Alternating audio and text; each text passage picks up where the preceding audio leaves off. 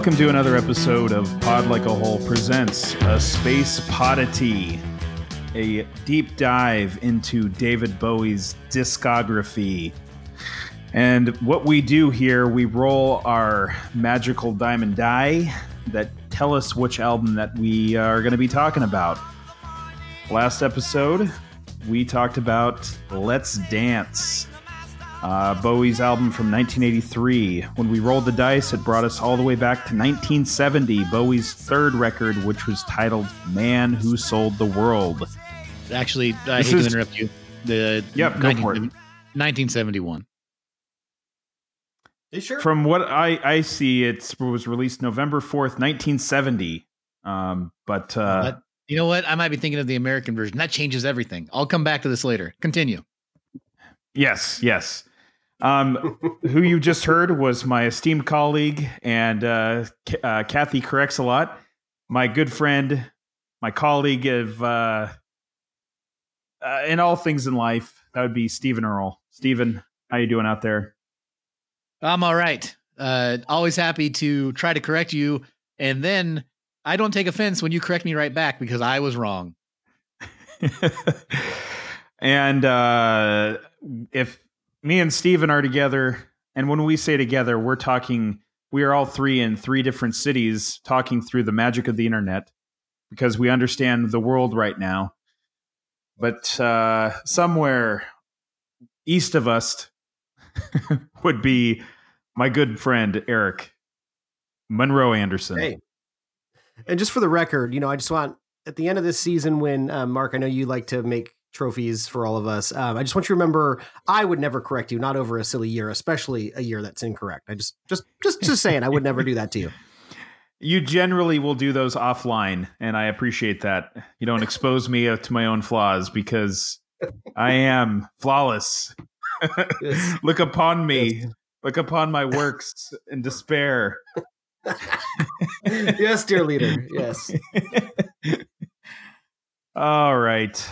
So, gentlemen, uh, tonight we're going to talk about the man who sold the world. Um, and uh, I think it's fitting for these times, as we last said in our kind of brief update, making sure it was a wellness check, making sure everyone knows that we're A OK and we're going to continue this to give you folks who are self quarantining, self distancing, social distancing, a little bit of entertainment. So we're going to keep this train rolling and hopefully maybe even put out a little bit more content as we have a little bit more time in our hands as Styx sang about. Season three, folks. We're talking about Styx. And all the side projects. Hey, they're they're about they're getting they're rounding up to uh, do another tour whenever this uh, coronavirus is over. was Styx, Oh, man. were Heard they- about that were they- yesterday. were they part of Damn Yankees? no, I don't think anyone affiliated with Styx, but I could be wrong. I could be wrong. Um, we'll talk because we'll talk that about is Damn- definitely going to be in season three. Yeah, we'll talk about Damn Yankees. I think we've talked about Damn Yankees and Ted Nugent's uh, bullet reflecting guitar once, and we'll talk about it again. Super. but uh but other than that folks um i think uh we should do a little bit of light housekeeping i'm sure you guys are very familiar with doing housekeeping during this day and age but is there anything on the news wire whether it be nine inch news or the bowie bulletin the bowie bulletins my goodness Uh, Rock and Roll Hall of Fame show is uh, postponed, of course, as it should be. So uh, we'll get to see Nine Inch Nails perform live on HBO whenever they fix that. Yes, also postponed is the Run the Jewels Rage Against the Machine show in April that I spent more money than I am going to admit on this podcast on tickets for because I would blush. God damn it. But it's fine. I'm not sad the show's postponed. I just want that money back. you know, every cent you counts need it right, right now.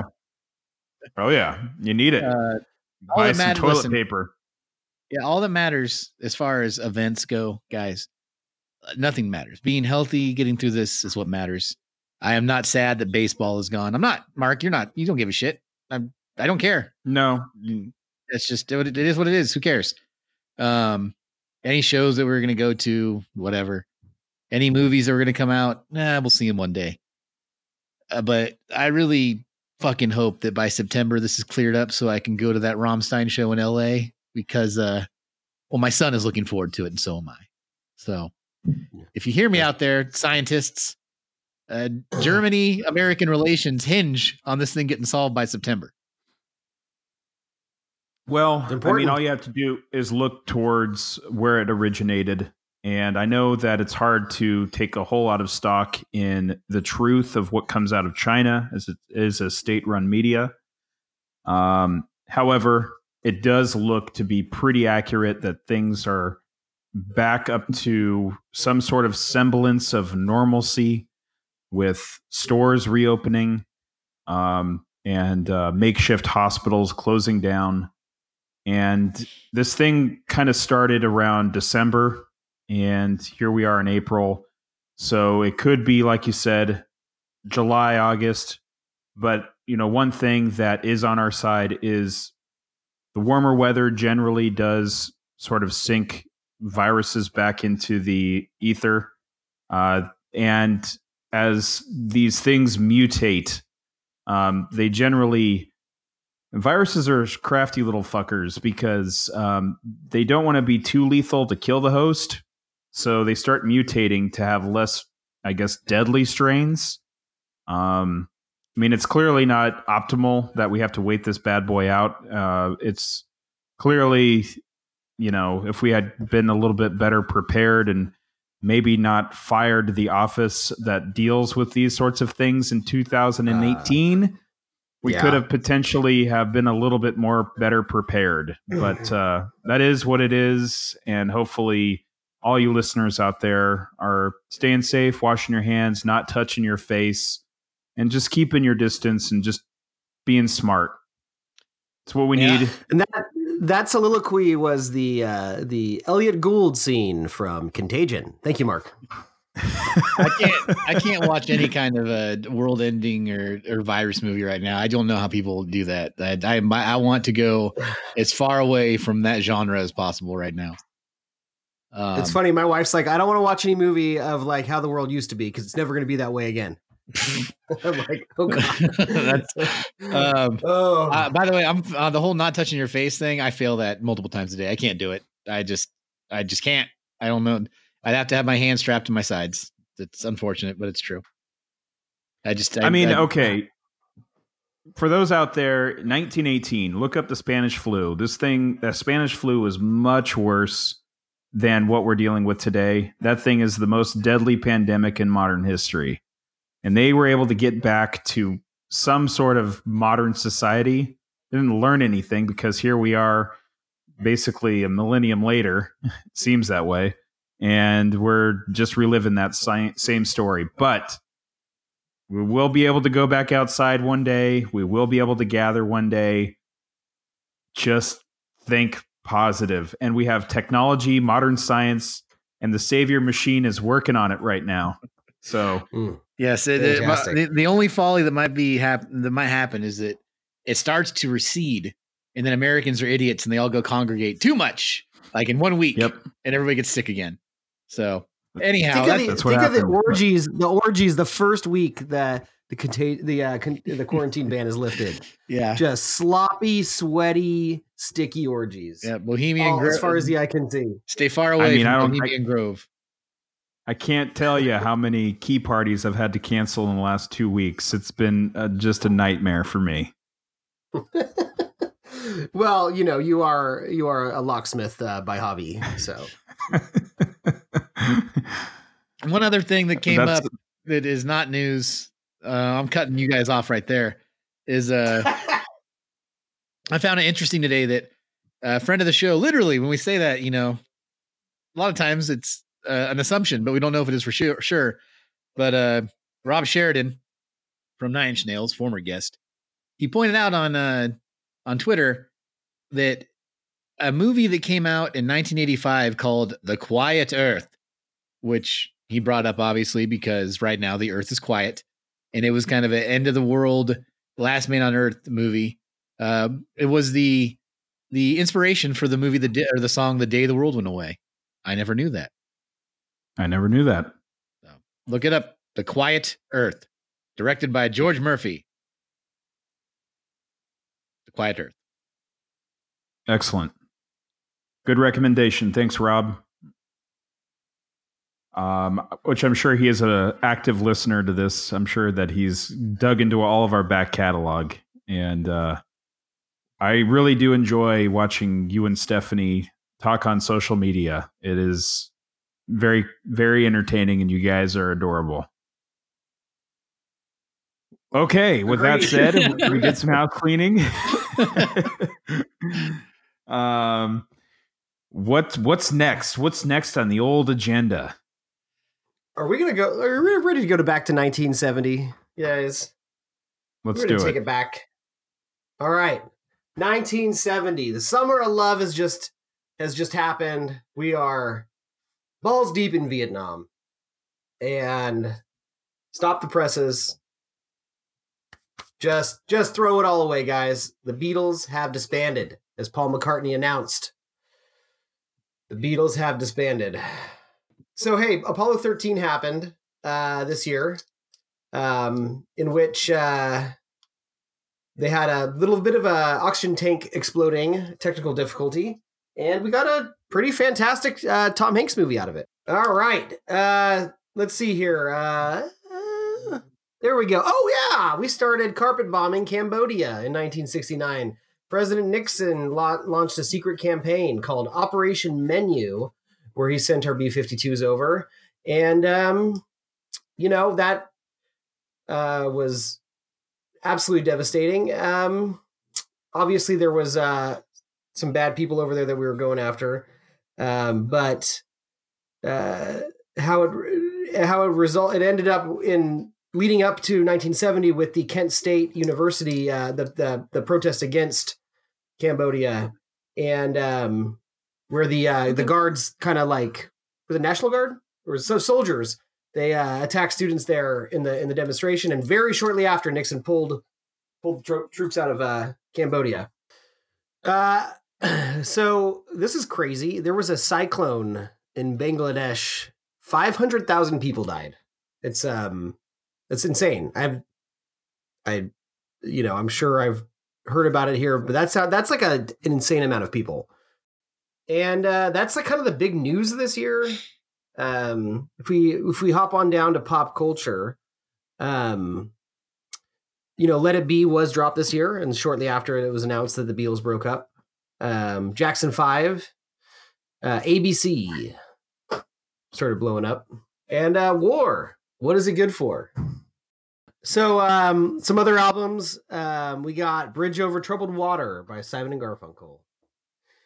We had After the Gold Rush by Mr. Neil Young, Deja Vu by Crosby, Stills, and Nash, and Young.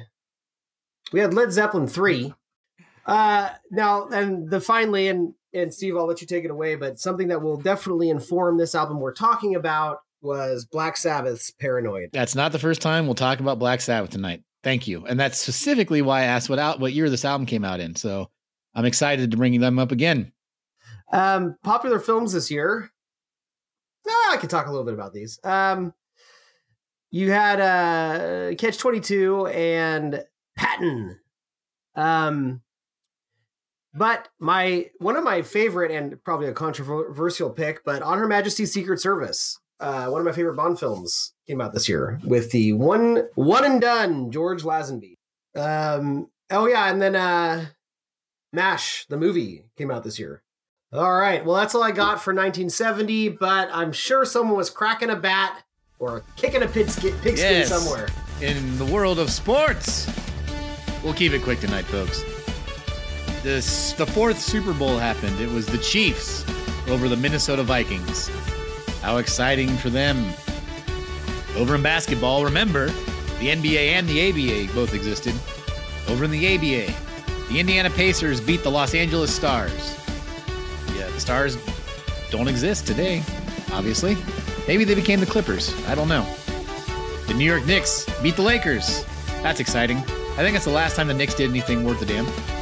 And over in baseball, the Baltimore Orioles won their second World Series over the Reds. And it's still strange to me whenever I read about the Orioles being a good baseball team.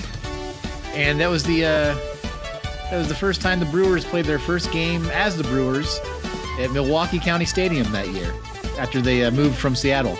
I didn't know the Brewers started in Seattle. I'll be damned. The Seattle Pilots, I'm guessing. I don't know what they were called there, but sure. Yeah. Keeping it brief. That's sports. Sports. Well, you know why I'm keeping it. You know why I'm keeping it brief, guys, because this album that we're going to talk about, I've got a lot to say. So let's get closer to it. Let's do it. Um, so this was recorded uh, in uh, London at Trident Studios, and our you know good friend Tony Visconti was helming this record. It followed up Space Oddity, um, but they kind of went in a different direction here. Um, they had a a new lineup. Um, and feel free to fill in the blanks here, but um, uh, Bowie had just married Angie, and they were enjoying their life as newlyweds, which meant he was out of the picture for a lot of the production of this album.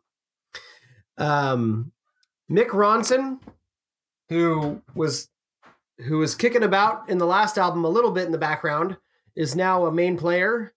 Um, he and Tony essentially wrote most of the music on this album. Uh, Bowie composed little things here and there, um, but uh, yeah, mostly mostly Mick and Tony. Um, we also uh, who are the other Dave? Who are the other players on this bad boy? It's David Bowie on your vocals and guitars. It's Mick Ronson on guitars and backing vocals. It's Tony Visconti really killing it on the bass in this one. And Tony plays the bass throughout the whole thing. And he's also doing the piano, the guitar, the recorder, and backing vocals, as well as some production. Mick Woodmansey, Woody Woodmansey on drums and percussion, and he really kills it on this one. A gentleman named Ralph Mace on the Moog. And uh, our friend Ken Scott is the engineer. Apparently, they couldn't. So these are all guys we've talked about for, for the majority. All these guys we've talked about before. I think we've talked about Ralph Mace Well, before. they they, they couldn't But, get uh, uh, Rick, Wakeman apparently, but uh, yeah, he would have had a field day on this uh, fucking know, the, uh, the the chord. This was this is the proto spiders. You swap out the bass player and you got the spiders from Mars here. There you go. Um, yeah, so they got into it, and a lot, a, a lot of times it wasn't super collaborative with Bowie. He'd walk in, there'd be a song done, he'd hop on it, hop out. Um, some some songs you can tell more than others. Some do really feel like there's this awesome rock band that Tony and Mick are doing on one side, and Bowie, you know, and they kind of guest stars David Bowie on the on on the track, and then some very much feel like a like a, a Bowie invested uh, song in production. We'll talk about those as we get to them. Yeah, but I think throughout the the, the music is consistent. I think that that you can tell it's the same band on it. It's not as piecemeal as like Space Oddity. You know, this Correct. is definitely, uh, yeah, this is definitely like it, it, it's the Ronson, like you said, the the, the Ronson Visconti and Woody show, and they're, uh, yeah, I think uh, actually that's I think the album sounds the way it is because those guys just the three of them just jammed this stuff out. And did you mention that they? You mentioned they recorded this one back in uh in London, I believe. But uh, they, they, they, a lot of it was written and, and rehearsed in, in Bowie's house. Uh, he lived in a like a converted mansion, yes, flat. you are correct. You are correct, and I believe some visitors had described it as having the ambiance of Dracula's living room. Yeah, they play they play in the basement a lot. I just think the reason this album sounds the way it does, it definitely there. Just, this album has a, just a certain feel to it, and I think the the fact that they recorded it in his basement jammed a lot of or didn't record it there, but Demoed jammed a it, lot of it out at that time. Yeah, demoed it. I think uh, it, it definitely feels like a rock band beat beat beat these kick these ideas around late at night uh, before Bowie got on them, and uh, I I really it shows. It's good. And I, I think that David Bowie definitely, I don't know if it was a point of pride, but there he he disputed quite a bit in the press later that, you know, no, come on, I I helped compose these tracks. I, I was this is this this is one of my albums. Of course I was invested. Uh, I, I don't know if he's having revisionist history there or what, but I think all signs do point to the way that some of these songs come off that he definitely was preoccupied at times. Yes. Uh, not to the detriment of the record. It's never No. bad. It just seems like this this album sometimes definitely sounds like a rock band that he happens to sing on, not David Bowie and his band. I would say that there are, are uh, it's almost 50-50. Like half the songs you can you can tell it's structured the way it is because Bowie had his thumb in in the process, you know. And then some of them was just like, all right, I'll slip in some lyrics between those uh, riffs. uh, uh let's for example um uh the black uh, was it backcountry rock black country Uh-huh. rock um that's i think it's the prime example of that but we'll get we'll Right. get to that track Right. Um, so I, I I don't know about you guys. I'm sure it's uh, once again like just first of all, my whole first half hour on this episode, guys. I gotta apologize right now. I just came off like a big, like just a big ignorant asshole, uh, not knowing anything about music. And right now, I'll tell you, this is the first time I've done a run through of this album. The first time. Interesting. I knew some of the songs. interesting Some of the songs I had heard, but I couldn't tell you what song or what album it had come off of. Um, obviously the title track, I know backwards and forwards. Um, but this was my first time giving it the whole experience. So um, I do not have nostalgia. I don't have any like this was never on my short list of Bowie albums uh, before I sat down with it uh, for this process. So it's been an interesting experience. But that's that's my history with this one. what about you mark my history with this one um i will have to say that uh when i did purchase this record uh when i we all worked at the record store together it was essentially a gem that never really came through in the used section too often. And i think i did buy it brand new uh during the um what remaster was it? I think it was the 1999 remaster uh the reissue there. And um this one always surprised me of how solid it was from top to bottom. It wasn't one of the ones that I would uh, often find myself going back to unless I was doing like, let me go through Bowie's catalog again. Um, I do remember always kind of more having a higher impression of this record, more so than um, even Hunky Dory, uh, because it does have a little bit more of a one foot into Bowie's folk rock and then one foot into uh, kind of the Ziggy uh, Stardust sound, a little bit more of a harder rock sound. Um, and sometimes even because You can certainly see. Yeah, I mean, you could even see Mick Ronson just being kind of like, "All right, we're going to be doing this kind of Jagger and Richards kind of thing here, and I'm going to do all your arrangements, and we're going to really just goose your your career into the direction that it should be going." And uh, you're right. I mean, the title track alone uh, from uh, all of the Nirvana unplugged um, kind of fanfare that was around that song, and you know, Kurt essentially saying this is a David Bowie song, and then uh, we'll get into that track obviously, and we're probably going to do that track sideways and upside down uh, just to really give it the the due that it deserves. Um, but you know, uh, I I will have to say that I always look fondly back at this record. Um, sometimes the songs that I I forget about um, they surprise me.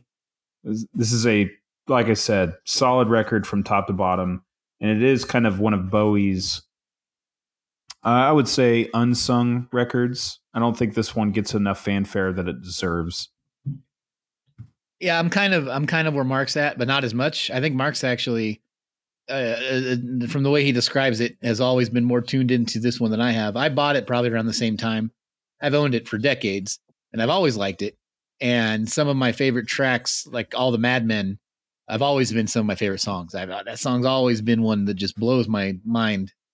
Um, I've always thought it was a, a, a solid album, but I, I could I would go years without listening to it and I would always lean towards Hunky Dory a little more from this era is the one I would like better of the two. I don't know why to compare them, but if I did, but I think uh, I think my opinion might have shifted more to this one now. I don't know.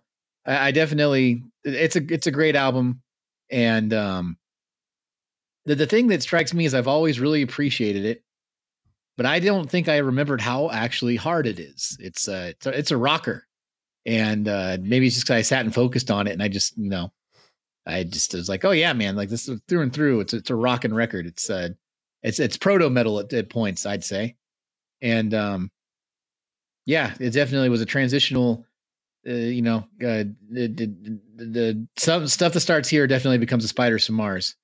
And if someone were to look in the history books and say this is the start of the glam thing, I'd be like, ah, maybe it's got Mick Ronson on it, but it doesn't sound glammy to me.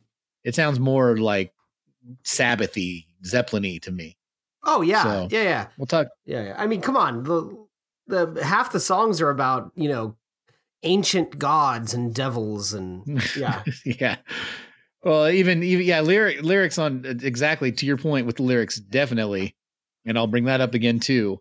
But even just, I, I think Mick Ronson's approach on this is a little bit less uh, Stardust and a little bit more just uh, that riff rocks, yeah. man. I mean, it's all the whole album's written around minor keys, um, which you know, it's a very broad term for eh, darker music. Um, Mhm. which would not i mean you know ziggy is amazing but i wouldn't necessarily define it as you know dark music so yeah. no, Ziggy, Ziggy's yeah, Ziggy's also kind of like a, a Broadway play. This is definitely not that. Um, Mark, do you have any notes on the general reception when this was released? I do. Uh, so it sold a little bit better commercially in the US than it did in the UK when it was first released. Um, uh, critically, uh, it generally got favorable reviews uh, all throughout. Um, a lot of our favorite bands of today generally do cite this uh, record as an influence uh, for its kind of dark uh, lyrics and its more of a harder edge uh, musical style. Uh, such bands as Siouxsie and the Banshees, The Cure, Gary Numan, and Nine Inch Nails, um, and of course Kurt Cobain listed it as his number 45 uh, in his top 50 favorite albums of all time. Um, I don't really see the glam uh, that you were uh, indicating, but you know, Marc Bolan's T Rex was at the height of their powers, and you can absolutely see David Bowie playing with the androgyny of glam rock with the album cover. And speaking of the album cover, when it was originally uh, released, uh, it has kind of a white, uh, cartoonish looking uh, logo for David Bowie's name. And underneath that is a guy in a cowboy hat holding a rifle in front of what looks to be a church or potentially an asylum um, with a blank word balloon. Um, apparently, Bowie wanted that cowboy figure uh, to say, um, roll up your sleeves and show us your arms. Uh, it was a pun on record players, guns, and drug use. And apparently, Mercury, the label that this was originally released on, said no, thank you. And so they've just left the balloon blank. Um, but then in 1971, um, there was a reprint with Bowie kind of laid out like one of those French girls that Leo draws in Titanic, wearing a man dress um, with his long blondish hair, kind of posing. Uh, and that is the album cover that we mostly see today, pretty much everywhere. On a recent episode, if you are watching that high fidelity, um, I guess, remake, reinterpretation, um, the title character, uh, the main character, uh, Zoe Kravitz, um, finds upon this uh, excellent record collection, and one of her most sought over is the uh, "Man That Sold the World," "Man Who Sold the World" album cover with this uh, David Bowie draped across the blue couch with the uh, misspelling of Tony Visconti's name. So apparently, for a while, that album cover on vinyl was very hard to come by. Um, but overall, uh, the album was definitely considered kind of the first album of Bowie, Bowie's classic era, and you know, definitely considered one of the more important and best albums in the history of rock music by some who uh, had the audacity to go ahead and say that uh, this is a turning point in his career as they look back on Bowie's career. Couple things. Uh, one, the original album artwork is ridiculous. it's just it is it's, it's preposterous from that font to the actual imagery. Uh, I'm glad that they re-released it. I honestly think that this album might not be as fondly remembered if it always had that original artwork. Oh God, know. God, no! that that uh that artist, I, I I did not even check, but um on my Deram anthology that I have, uh, images 1967 to 69 it's 12 panels of that artist doing like doing like you know comics with an x style illustrations from uh from that era. Um anyways yeah it's it's terrible. The, and, the the actual album artwork of bowie draped on the couch is wonderful. It's wonderful. Yeah i'll look i'll look him up in a second. We should at least for the love of god know his name. It's probably right here. His name is Michael J. Weller. There you go. I'm sure he was a friend of Bowie. I'm sure he has. There's reasons for him being involved besides that. Um, and also, Mark, to your point, uh, you mentioned the glam. No, I don't hear. What I was saying is, I don't hear the glam thing. There, there, there's no glam on this album to me. That was my point. Right. Okay. All yeah. right. Yeah. No, I agree with you 100. percent There's one song in here that I feel that Bowie's tipping his little toe in that, um, but uh, I don't feel that this is like a Ziggy demo where he's really trying to lean in on that glam rock era. Um, I'm just saying, though, in terms of how he's presenting himself on the alternate on the real cover that we all see today, but at the time it was the mm. alternative mm. cover. Um, you can see Bowie kind of leaning into the androgyny a little bit at that time. So, and also one thing I forgot to mention: this album was not in, uh, going to be originally called um, the man who sold the world. It was going to be called Metrobolist. It was uh, a play on Fritz Lang's Metropolis. I'm sure that it's probably Metropolis or something like that. So that's interesting. I'm glad that they went with the man who sold the world. Yeah, there was a couple of names ago, and also Man Who Sold the World. Uh, I think Savior Machine was also called Man Who Sold the World, and Man Who Sold the World is also almost called Savior Machine. I read that. Uh, there, that name bounced around the album a little in diff- different places. Yeah. But that's all I got. So I think uh is it time to go track by track? Oh yes, let's I do think it. I think it's that time. I'm gonna go refill my coffee cup. I'll be right back. While Steve does that, we'll go ahead and listen to a few bars of The Width of a Circle.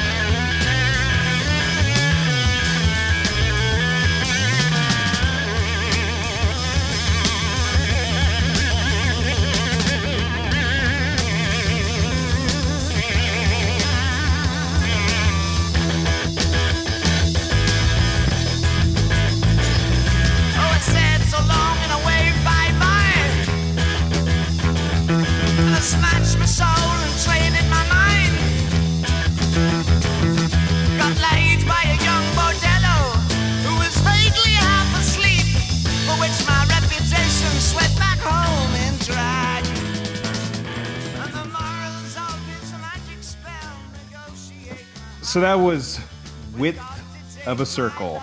We've talked a little bit about this song uh, when we've dabbled into uh, the Ziggy Stardust motion picture live B side. Um, but now that we're listening to the studio version, really love how this album starts with Mick Ronson's guitar riff, and then it just kind of kicks in.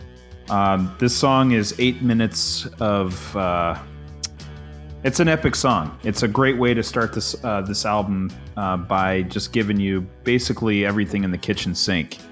Um, the guitar riff that punctuates throughout the song is incredibly catchy. Um, like I said, Mick Ronson's lead guitar work and occasional choral effects from the band.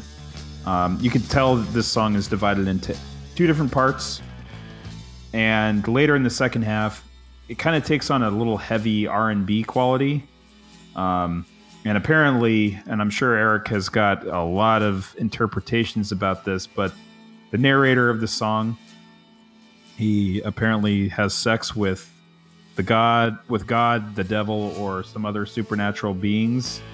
Um, and I have to say, Tony Visconti's bass playing, uh, especially in the fourth verse, uh, is fantastic. And one of my favorite parts of the song is the the call and response that turn around, go back. Yeah. Uh, the Oh, song yeah. basically has it all. Uh, it, it is essentially Lord of the Rings for me. Uh, it, it, it, it takes you on a journey. There and back again. Agreed, Mark. It's fantastic. This, um, you know, I people have talked about the song before. Even like I think Steve's even mentioned it, and I was like, "Width of a circle, sure, whatever." I, I don't even know that song. Um, and uh, yeah, I, I've been blown away by this song. Listening to this album, it's uh, it's very heavy. Um, I wouldn't say it's like ear piercing loud, but it's heavy. It's crunchy. Um, that bass line's doing some great stuff. That riff is killer, and then it just like then it slows it down, slows it down, and the the slowdown is perfect. The way the song's broken up, like it starts as like I'm walking, you know, not not laughing gnome walking, but I'm walking through my town, um, and I see the monster, and the monster is me, and um, a lot of, uh, well, a few Nietzsche references, and um, the, uh, the Nietzsche had a uh, Beyond Good and Evil was his work where a man becomes the devil, and um, uh, and when he says, uh, and so like in this, you have that kind of exchange happening. Um, they say so long, they wave bye bye, and I smashed my soul and traded my mind. So this kind of interaction with the devil, like you know, or a very negative influence in real life, change this person. And then once the funky, the the R and B, the funk breakdown happens later, oh, then it gets sexy, baby, because now you have a more metaphorical meeting with the devil, where the devil's penis meets David Bowie, and it is a sexy, sexy uh, verse where the devil fucks the narrator. Um, this song's great. I'm, I'm crazy about this song. This song, this song swept me up and took me. I'm right there with you, Mark. There and back again. Steve. Yeah, this this this song's great. I've always liked this song. The name is the the name sticks in your mind. It's a good name for a song. And yeah, the, the I first became familiar with it obviously because, like I said in the last episode or the one before last, it's on that live album, and they uh they played it because it's a great song, but they also extended it. And the reason they extended it was so David Bowie could do a, uh, a costume change in the middle. Um, so that's why the version and the live show is so long. Uh, yeah, yeah, just it, it's it really announces that this album is not going to be Space Oddity Part Two. There's there's a couple, you know, uh, acoustic flourishes, but right off the bat, this is a, a whole new ball game. Um, yeah, I mean, I might say that lyrically, you might have some of the same. Uh, I, I don't know, maybe like si- Si- Cygnet Committee might might go in some directions, and some like the storytelling aspect of the Cygnet Committee might have some uh the, the the weight of the themes might be about as close as the two albums get to each other, but that's about it. Um, yeah, Tony Visconti's bass playing is way in front on the mix that I listened to. I listened to the uh 2018 remaster, I think. Yeah, I, I, as as did I. Yeah. yeah, and, uh, 2015, I think. Okay. Uh, whatever it is, whenever it was remastered, they brought up Visconti's bass to the front, and that's fine with me. I think this album's a bass player's album. I think uh, all his bass work is very much holds a lot of the album together, as a good bass player should. But um, it's really crisp, crisp and clear. and uh, on this this track is just they're they're locked in like that from the start. Um, I uh, I'm not sure if he maybe. I mean, even if it was, I, I don't know how the original. I can't remember how the original mix is. Maybe the bass was way up in front then. Maybe he did it because he was annoyed that David Bowie was preoccupied. So he's like, "Fuck you! I'm moving myself to the front." I don't know. But, uh, it, could, it could also just be our technology, like you know, ba- the way speakers are now. Bass just is Yeah. more audible than it used to be. Yeah. So, um, but it's it's flashy as hell. Yeah, Yeah. it's it's flashy. So I imagine there's a great story about how how Tony uh, approached his bass playing on this album. yeah, I think uh, Mick We'll, Ronson we'll never know. from the start. Mick Ronson's already shown he has a he he belongs in this band. He's not very showy, but he does. Uh, he definitely there's some flourishes where you can see that he's going to be the guy that is doing four minute guitar solos in Moon Age Daydream a few years later. Uh, the guitar solo on this track, there's one particularly at the about the three minute three minute mark. That's uh, pretty great, and uh, I think the, the the riff that you know it has a down down down down down down. That's fun, but I really dig when it goes in the dun dun dun dun dun dun dun, dun, dun, the the faster parts have more of a urgency oh, to them Fuck yeah. you know. And uh you know, Woody Woodmansey is doing some awesome drum work on this this uh, song, and there's some drum fills during the, uh, the during that midsection right before it picks up again that are that are great.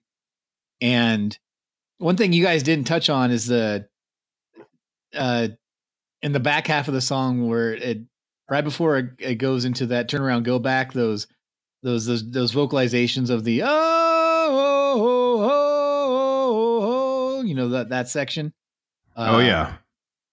really really epic sounding. Uh, that's, that's, that's a, a level of epicness that david bowie hadn't even dared get to yet. And um yeah you know it's interesting that i thought this album came out in 71 up until tonight. You know you're right. That was like the american release. It was 70 and this this definitely could have been if you if you put a little bit more feedback on this track this could have been a black sabbath song i think. Uh Uh huh. Black Sabbath definitely got they got groovy and R and B e when they wanted to, and the the lyrical themes and the structure of the song, I could definitely see Black Sabbath writing this same exact song, um, and I dig it. I, I like that this this album kind of is the only Bowie album that sounds like this to me, and um, yeah, and uh, I I I feel that off the bat with this record, this record to me overall a lot of the songs seem like I'm being told stories in a cave. Like I feel that I feel that I've met Bruce Campbell at the end of Evil Dead 2, the beginning of Army of Darkness. And that's like even the production quality to it, uh, it all and the lyrical content, it all sounds to me like an old wizard in a cave. And I feel that David Bowie's vocal techniques even kind of sound like a I can't explain it any other way that in addition to the words he's saying, I feel like he sounds like a warlock on this record. And it starts with this song. And it will continue. yeah, Um yeah. Which is another reason why it's a, totally a proto metal. totally proto metal sure. also thinks it's great record for when you're locked in your house and you're not supposed to go outside. you know? Yeah. Uh, Yes. I think this album's a good Oh, one thing. for a weird time right now. One thing I didn't Go ahead. one thing I didn't mention about this song was I I mentioned it before. Whenever Bowie gets a little acoustic guitar time, he is really he's got a great style and he can make that he's playing his 12 string on this song and you can hear it right you can mostly hear it right off the bat in the song in the beginning when it gets going but then as the song goes on it's kind of hidden in the background. But he he just chunks at that thing. He there's a kind of the jazz style of playing guitar is where it's not so much showy where you're just kind of becoming part of the rhythm the way you're strumming and that is what he's doing on this song the way he uses that that acoustic guitar um and you can if you listen for it you can hear it kind of weaving in and out of the song but i love that that little bit Yeah, and I wouldn't I wouldn't say this is a concept album, but I definitely think there's lyrical themes that reappear. And some of the, you know, staring into yourself yeah, in the into the the the abyss that is you that you get on this song it definitely comes back with the man who sold the world. Um yeah, it's it's a great it's a great song. Yeah. It sets it sets the tone well, I think. Yeah, and then it, it and then we follow it into all the madmen.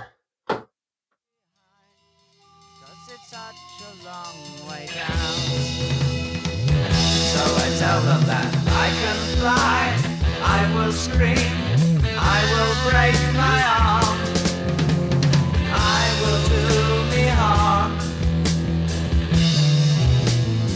Here I stand, foot in hand, talking to my wall. I'm not quite right at all, am I? Don't set me free. I'm as heavy as be. Just my and me. And my EST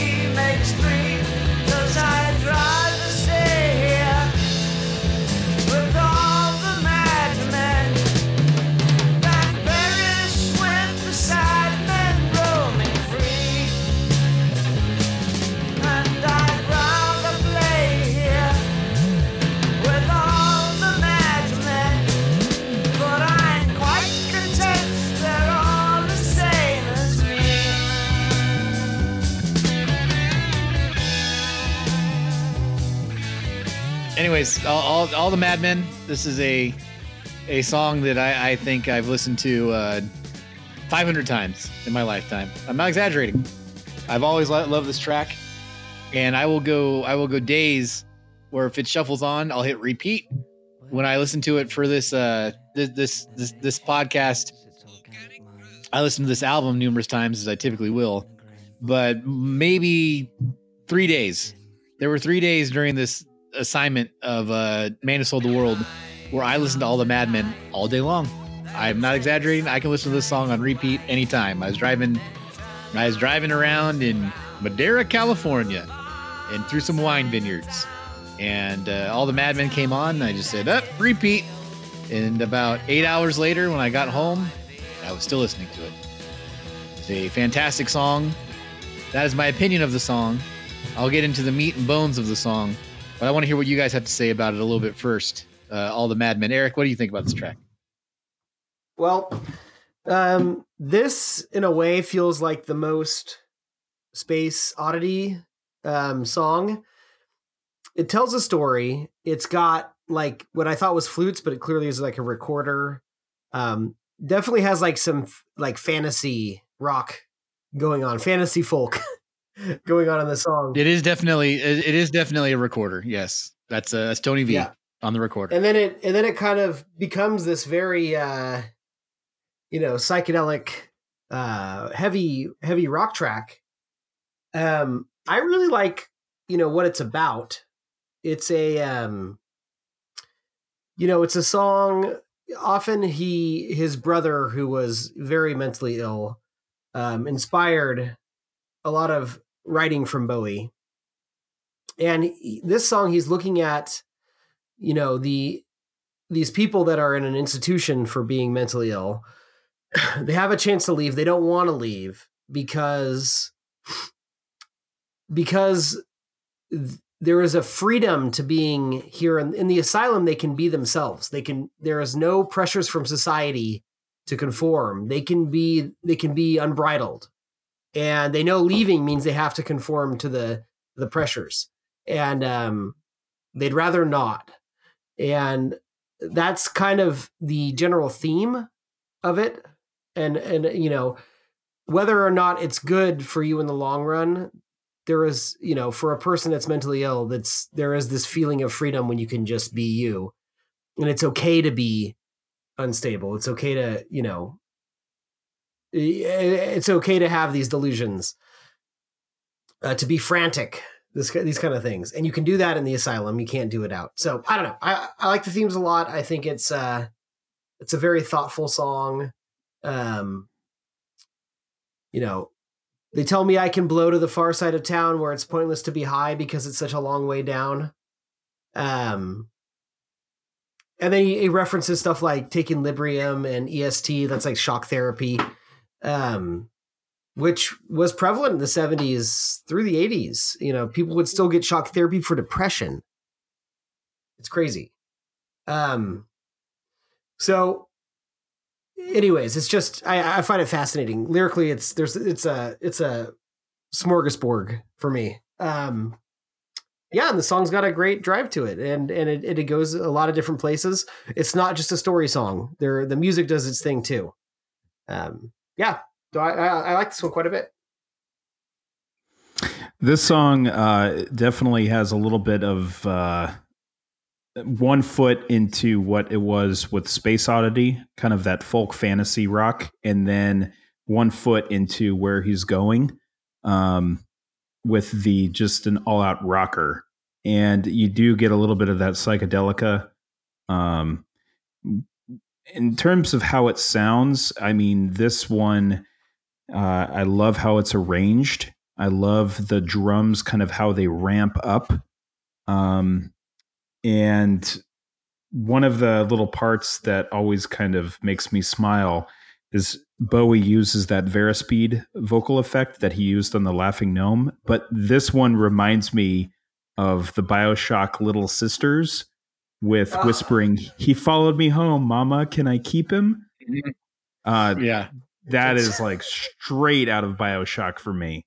That part was uh, it's coming through. It's like I'm coming through. I don't even know what he's saying. Yeah. But, uh, It's in Yeah. the bridge of the song, uh, but I, I uh, this song is obviously um, we've talked about it before on the Black Tie White Noise episode of Jump. They say uh, that song was also about uh, his half brother Terry Burns, uh, as is this song about someone that's dealing with life in a uh, mental asylum, and uh musically it it how it starts to ramp up almost kind of how nick cave ramps up his mercy seat with kind of that uh, acoustic guitar and then got all of the instrumentation coming in um definitely got a little bit of that and there's a lot of great panning through the headphones with that moog synth line um, it's fantastic. And then at the end, it ends with that chant, Zane, Zane, Zane, oh la chain, which apparently is French for open the dog. Um, okay. yeah, no idea what that means, but apparently it's a gibberish statement. Um, but yeah, it's a great Well, track. I, what, I, I, what was the line again? Zane, Zane, Zane. Ovra la chain. I, Oh, I- okay. I- Yeah, they didn't- yeah. Okay, I got you. Open the dog. Yeah, that didn't really. And it has that great that ah, ah, ah it has that uh that great vocalization there. Yeah, no, it's uh I don't think I don't think this track is much of the folk side of Bowie. There's a touch of it. I think I think it's a lot heavier than that. Um I definitely think it has more of the the wizened warlock delivery to it.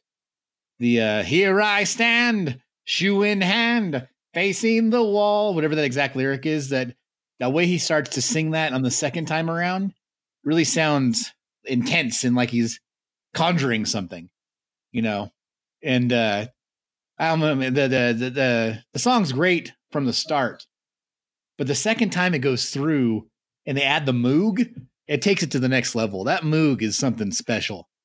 Um, uh, the the way the way that uh, the moog comes in with the second chorus, and not- only does the moog sound great, they pan it from one speaker to the next in a very Floydian style, and uh, I, I don't think it can be beat. Um, I'm a big fan whenever Moogs are used. I, I own the Moog Cookbook album, and I love the Moog. How do you guys feel about the Moog in general? Oh, it's great. It's uh it's it's like it was the entry point for like nerd synth like electronic music. I I love it. And and and it pops up in even modern music and it's always very distinctive. I love hearing it in the stuff. Yeah, no, Yeah, I think that- it's uh, it's the prototype. It's the Atari uh, version of what we see now on the PlayStation Four. It's always great, Exactly. you know, right? It's it's kind of that analog but digital sound. Yeah, Yeah, and uh you know the, the the so the Moog takes it to the next level. So you have you have you have the song starts and and then it gets through actually about one verse before Mick Ronson's guitar kicks in with the down down like a lightning bolt. And then you got the the fucking recorders come in and somehow the recorders don't derail the track, which is amazing to me. And then you get the Moog, and the Moog does a good job there. And then they kick it up another time, another another step where the you know the here ride, and then then you've got the uh the, the cymbal rides really crashing, and just Woody Woodmansey towards the the the the the, the second half of the song really gets going, and they just pick everybody picks up the pace, and everyone's starting to rock together, dun da da da dun da da da. da. But then they slow it all down again for another you know run through of the chorus before they get into the gibberish singing part that Mark was talking about. I feel like the rising action on this song all the way up to the very end, and then you start getting hand claps. I just think they just layer things on top of each other. I can't I can't say enough good things about it. That's why I can listen to it on repeat so much. It starts in one place, they layer, layer, layer, layer, layer. By the time you've got the gibberish uh, lyrics at the end with the hand claps and it ends, you're ready to go back to the beginning. So that's why I, I love this song. It's uh, absolutely awesome. Yeah, that outro is amazing. So good. And uh, one thing we also didn't mention is uh, I love on that first, I'm not quite right at all. And you hear a little, am I spoken word in there. You guys know, you hear that part? Oh yeah. Oh yeah. yeah, I think it's a, it's a fun little, little trick. Um, song has just so much going on in it. I just, I can't say enough good things about it. I wish there were some more live versions of it. I don't, I, I think there might be one or two, not a lot. All right. Well, uh, so Next far, track. Before, well, actually, before we move on and have fun editing this one, Mark, I did want to mention a width of a circle. I meant to mention this. The structure of width of a circle, I think it parallels really well with the Blackstar, the title track off Blackstar. Yes. yeah, I could see that. It absolutely does. And- and Even some of the story go into a, like a funky little breakdown towards the end. Yeah, Some, the, even some of the storytelling there is kind of similar, um, but just uh, the length and yeah, the the, the breakdown. Um, wanted to make sure I made I made that point, even if it was one song too late. So as you were saying, Yeah. let's uh let's go take a black country walk.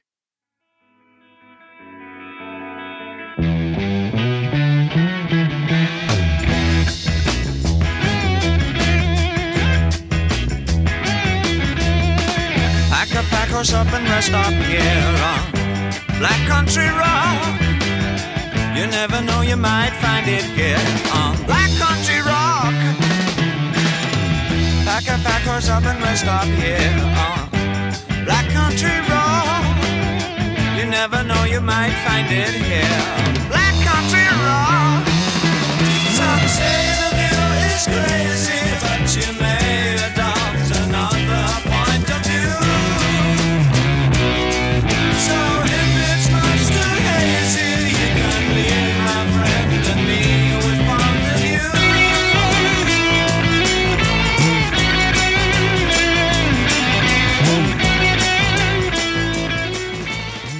That was Black Country Rock. Uh, for me, this is kind of where Bowie is dipping his toe into the glam rock pool. Um, I feel that this is a very T Rexy type song. Um, you've got David Bowie uh, um, essentially repeating Black Country Rock every other verse. Um, you got Bowie also doing this funny thing that I call the dolphin thing, like at the end, like ah. Yeah, so it's Yeah. a bit much. Yeah. Um, I mean, it's it's not a bad song because it's got a little cool little groove to it. Um, it's it's not one of his classic songs, but it for me it's not uh, uh, any by by any means like a, a terrible song. Um, it's just kind of there for me, and it, it it's of the time. Uh, what do you guys think? Well, I think yeah, it definitely is of the. Well, I, I, I- think it is of the time, and I think they had to put this and "She Shook Me Cold" on here to break up the heavy psychedelic residue of all the other tracks. It's a pretty heavy album in a lot of respects, be it uh, fantasy elements or be it uh, you know the human psyche. Uh, you know, having a little bit of a, a boogie track here like this, not a terrible idea. I, I think uh, if you're to sequence this album, it's put here to give everybody a breather before you get into some more heady stuff. Um, it definitely sound. I mean, you said T Rex. I think it sounds like one of your favorite genres, Mark. It sounds to me like a leftover, like a Lynyrd Skynyrd song or something. It does You know. actually sound like a southern. It does sound like a southern rock song. It absolutely Yeah. does. That guitar, Yeah. that down, down, down, down, wow, like you can't. And the Visconti's bass line is something to behold. Actually, the Yeah. dude, the dude, the dude, Visconti's bass line the dude. is the is it's what it keeps bringing me back Yeah. to the song. Every time I'm about to write it off, he's playing a it's a fuzz bass too. He's got a little fuzz fuzz pedal on it, and it is just it is just shredding. He's shredding all over this fucking Yeah, song. it- It's, and you know what? You will never hear a bass shredding on a Lynyrd Skynyrd song. Fuck that band.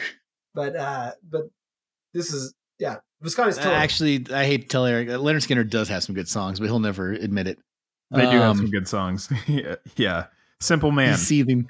This is this this is oh man, this is totally the uh Eric early seventies disenfranchised episode. This is fucking stupid.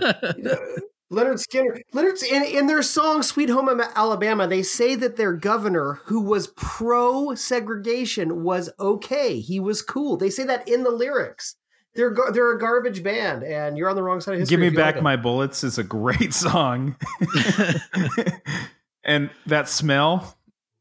I mean, I'm not a fan of Sweet Home Alabama. That song is like overplayed, but uh, they they do have some jams that are are solid. That's your pro segregation band that you're that you're enjoying right there. By the way, just letting you know. They Listen, you know that's their own there's a- lyrics. There's a uh, I I like more bands than I care to admit that probably have. If I really want to dig into their lyrics, problematic aspects. Uh, Lynyrd Skynyrd. I'm not going to die in a hill for Lynyrd Skynyrd, but I'm also not going to say they don't have any good songs. Exactly. Anyways, I'll, I, I'm a fan of Ted Nugent's Stranglehold, and that guy has got a garbage brain. So, like, yeah, I can separate the damn- art from the I'm artist. I'm a fan of damn Yankees. Uh, listen, if you can, you know, you can say whatever you want about anybody. If you can deflect bullets with your guitar, I'm going to listen. Um, but yeah, the, uh, th- this song, it's a fun enough song. I do want to point out though, I actually uh, before lyric before Eric dives into these really deep lyrics, um, uh, did, correct me if I'm wrong. Does David Bowie rhyme the word view with the word view? Ugh, it, he might. he doesn't even. He doesn't even. No, he rhymes view with a Okay. dew. All right. Because I thought I thought he I thought he rhyme I thought he said uh here's what I thought he said. Uh some say the view is crazy. No, he does. Some say the view is crazy, but you may adopt another point of view. Oh. Well, he Yeah, uses it okay. too. No, no, but yeah, the whole lyric, and I and I wrote this down was some say the view is crazy, but you may adopt another point of view. Okay, so redundant. So if it's much too hazy, you can leave my friend and me with a fond adieu. So technically, he's rhyming view with adieu. Um, it would be really, you know, what if you rhymed view with askew? the lyrics are li- the whole thing is it's, it's pack a pack a pack a horse up and rest up here on Black Country Rock. You never know, you might find it here on Black Country Rock. And then the lyric you just said, Eric. So this is definitely one of the ones Yeah. where yeah, yeah, it's stupid. yeah, he just came in. He came in the room and was like, "Fuck, we need some lyrics." Okay, all right, guys, I got this. this is just bad. Yeah. I mean, I guess if the song's about anything, it's like, if you're not on my level, man, get the fuck out. Like, that's basically what the song's about. I think I'm giving it more credit than it deserves. But damn that Visconti bass line. Uh, better than Lynyrd Skynyrd. Wait.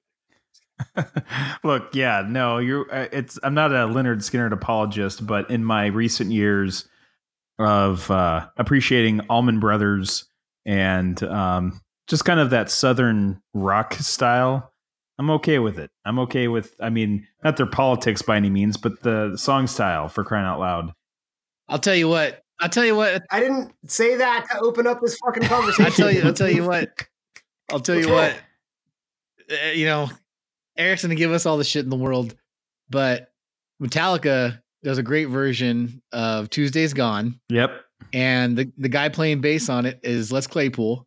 So you want to go le- yell at Les Claypool, Eric? Be our guest.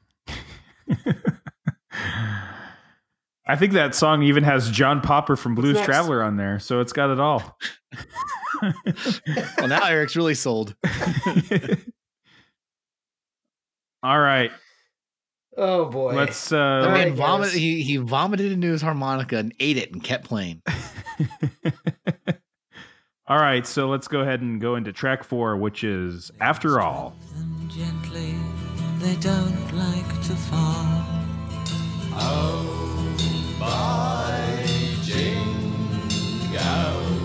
There's no room for anger, we're all very small.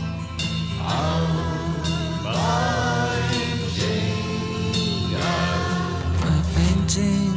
faces and dressing in thoughts from the skies, from paradise. But they think that we're holding a secretive ball. Want someone invite them, they're just taller children. That's all. After all,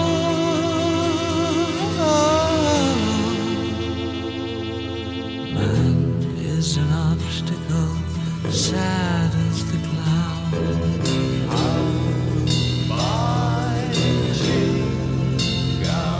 So hold on to nothing, and he won't let you down.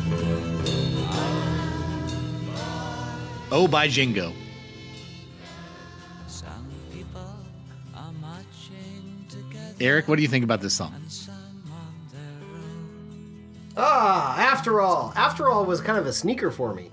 Um, uh, it is kind of you. I listened to the album once and kind of forgot about this, and every time I listened to the album after it, this song kept popping up, and I was like, I there is something about this I really enjoy.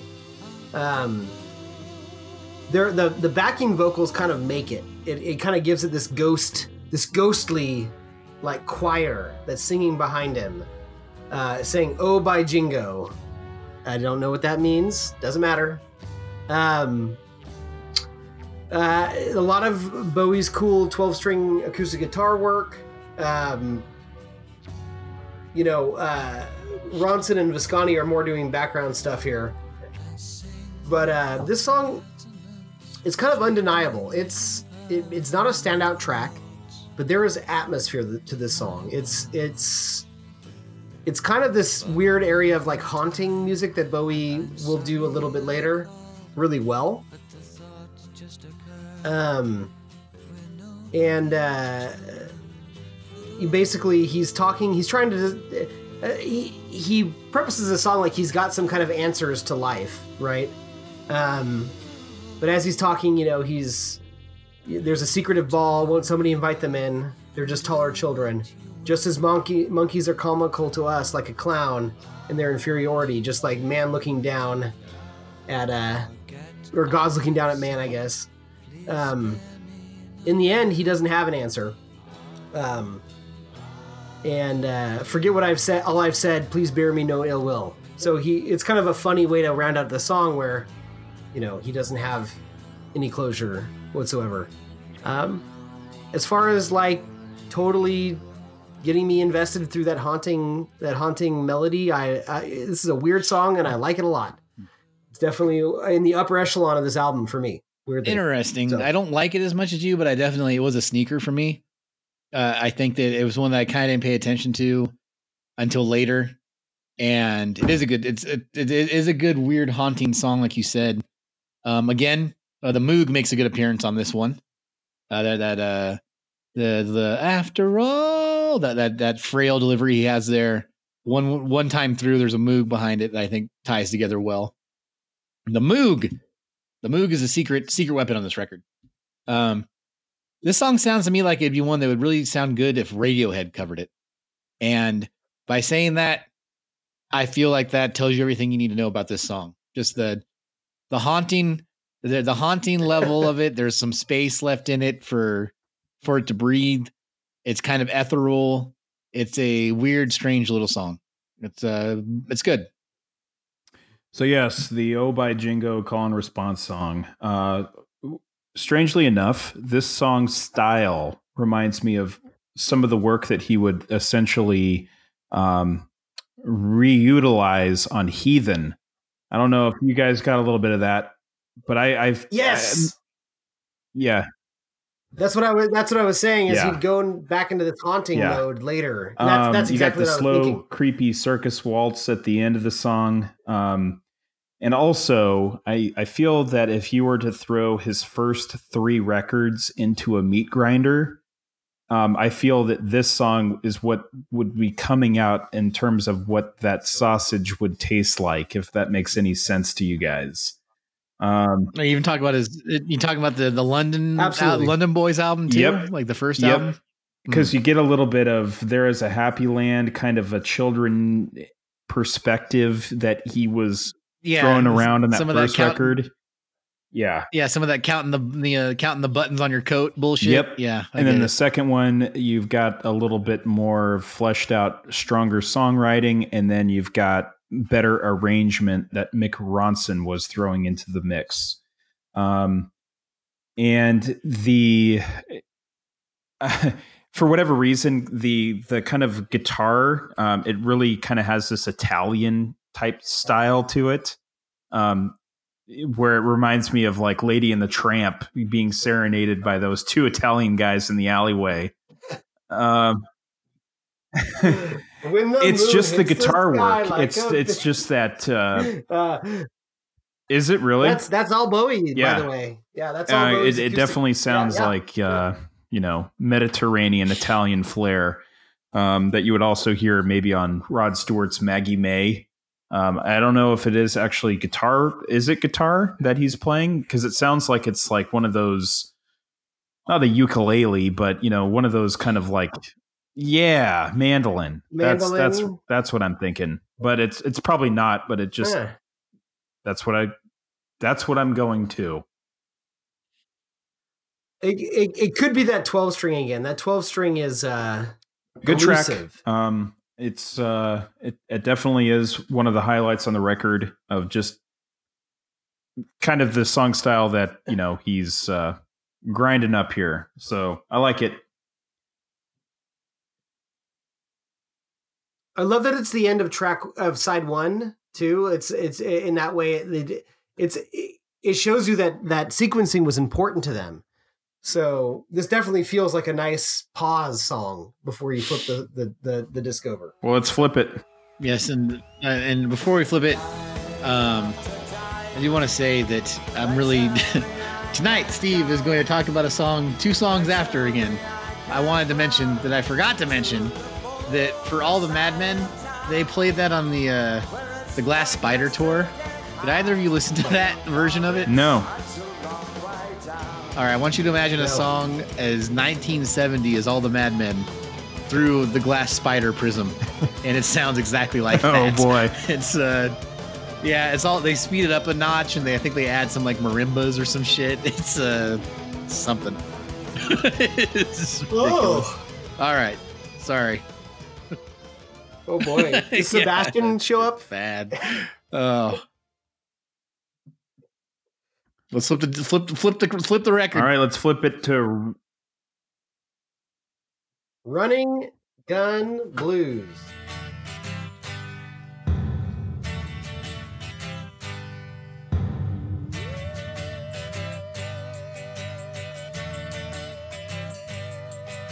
I count the corpses So I better get away, better make it today. I've cut 23 down since Friday. But I, I can't control it. My face is drawn, my instinct still emotes it.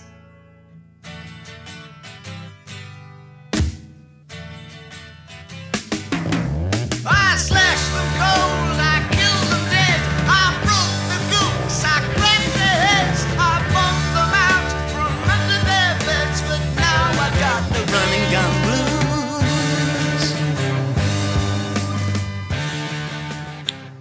So that's Running Gun Blues. And this song, uh, I think it's a, a lyrics first song. And Eric, tell us all about the lyrics of Running Gun Blues. Yeah. Uh, yeah, yeah, absolutely. Um, So it, the lyrics here are very like, uh, even though we're still kind of knee deep in the Vietnam War, it's looking ahead as to what the. I don't know if I don't even know if this was a word back then, but like PTSD, I don't know if that was a thing. I don't think it was acknowledged back then. But Bowie could kind of tell how people would be affected by it. It's a little exploitative. It's kind of like the original uh, Rambo, you know, turned up to. What, what was the original Rambo called? First Blood Yes. yeah, it's like it's like that turned up to twelve. Um, I count the corpses on my left. I find I'm not so tidy, so I better get away. Better make it today. I've cut 23 down since Friday, but I can't control it. You know, the peace will stop the war. Left general squashed and stifled, but I'll slip out again tonight because they haven't taken back my rifle. Uh, for I promote oblivion and I'll plug a few civilians. It's pretty dark. It's pretty callous um, and it is like looking like forward to how PTSD on soldiers can result in mass killings. And while I, while it's exploitative to think that it's the it is the that that is the rule, obviously it's the exception to the rule.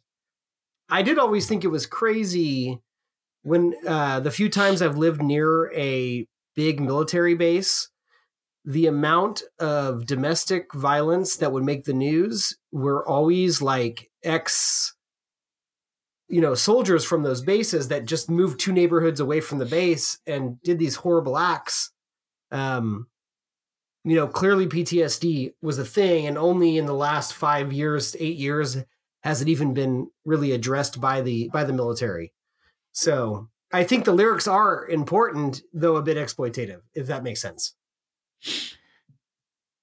Yeah, it does. I think this is definitely uh they're talking about PTSD and it's a I I, I don't know if it's a protest song. I guess it it, it it's so blatantly from the perspective of a guy that's war crazed and how, you know, ruthless he is in a not so pretty way. Uh not so pretty now, if you will. Um yeah, it's I I find it interesting that I um a Londoner is writing about obviously one of the wars that the US was involved in. And um, you know, based upon the slur he chooses to use, you can take your pick. Uh probably Vietnam.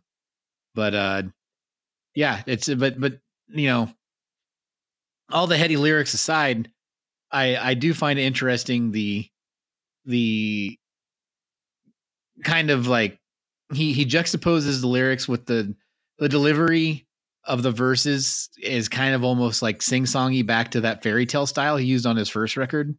The you know not so tidy. It's kind of weird and I hate his I hate his delivery. it's kind of it, yeah. It's it, but it's uh it's very the juxtapose there has to be on purpose. Um, and I think again he's doing that to show that the the the narrator in this track is definitely not coming from a good place. That si- singing about such you know violent acts with a fairy tale voice, and then in the in the chorus he kind of goes into this like the the more serious uh, attempt at describing the the carnage there. It's a it's a pretty uh, visceral and uh, graphic song. Uh, some of his most graphic lyrics, I'd say.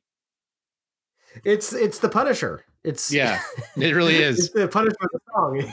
But, uh, but but you know what else is punishing is the awesome guitar riff on it. The da da da da da da that Mick Ronson's guitar riff on it's pretty badass. So it is. I, I think I think yeah. it's a good song. It's just really uh, the the the content of it is it's a lot to swallow if you look into it. I think that vocal delivery that uh, you guys were uh, kind of speaking about gives me an image of a rock opera. It's My Massacre, the musical, um, is what I kind of come along because he's doing it with such gusto um, as he's singing these lyrics that are pretty awful. Uh, from a first person's perspective, um, obviously a maniacal soldier, just a murderous frenzy. And um, that's I just see him doing like little high stepping um, as he's doing this stage production uh, that's just horrific, and doing it with like the Joker just yeah, yeah, stepping over bodies. Yes. he sings. Yeah, exactly. That's exactly the image that comes to mind when you uh, dig into the lyrical content and how it's represented musically. uh, it does kind of lend itself to a very theatrical production. Uh, also, this song, even though you're not a fan of that vocal delivery, um, for me, that this delivery style telegraphs um, what we get on Ziggy. Uh, it's kind of that over the top, um, larger than life uh, type Bowie delivery that you could tell that he's in a character here and he will utilize that character driven vocal delivery later on that uh, on his very first concept record. I think this conversation has me backing up on my harsh stance of I hate his delivery on this song. I think it serves a purpose. I think the rest of this album is not in character. So this particular song stands out as a very cartoony vocal performance.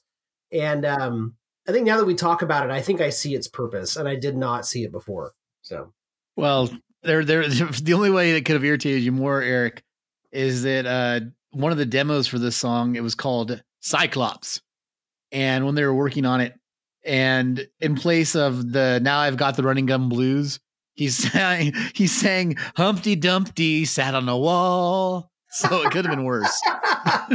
much worse. Oh boy. Yeah. Oh boy. So yeah, not this. You know, the song isn't a classic, but it's not bad. It's kind of, uh, it, it's it, it definitely it tried. I think it tried to bite off more than it could chew. All right, so with that, I think we should go to the next track, which is Savior Machine, which uh, it sounds like it begins with a jam session already in progress. So let's go ahead and jump into that.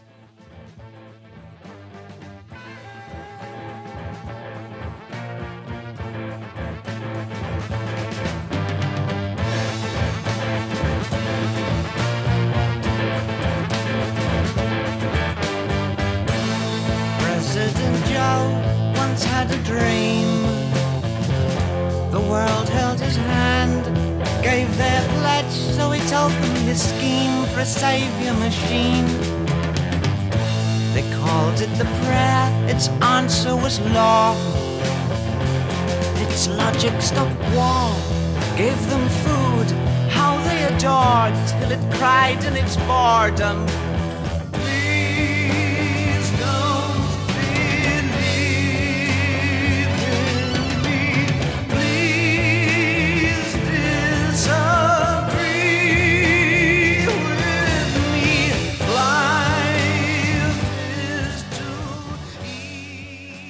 This jam already in progress,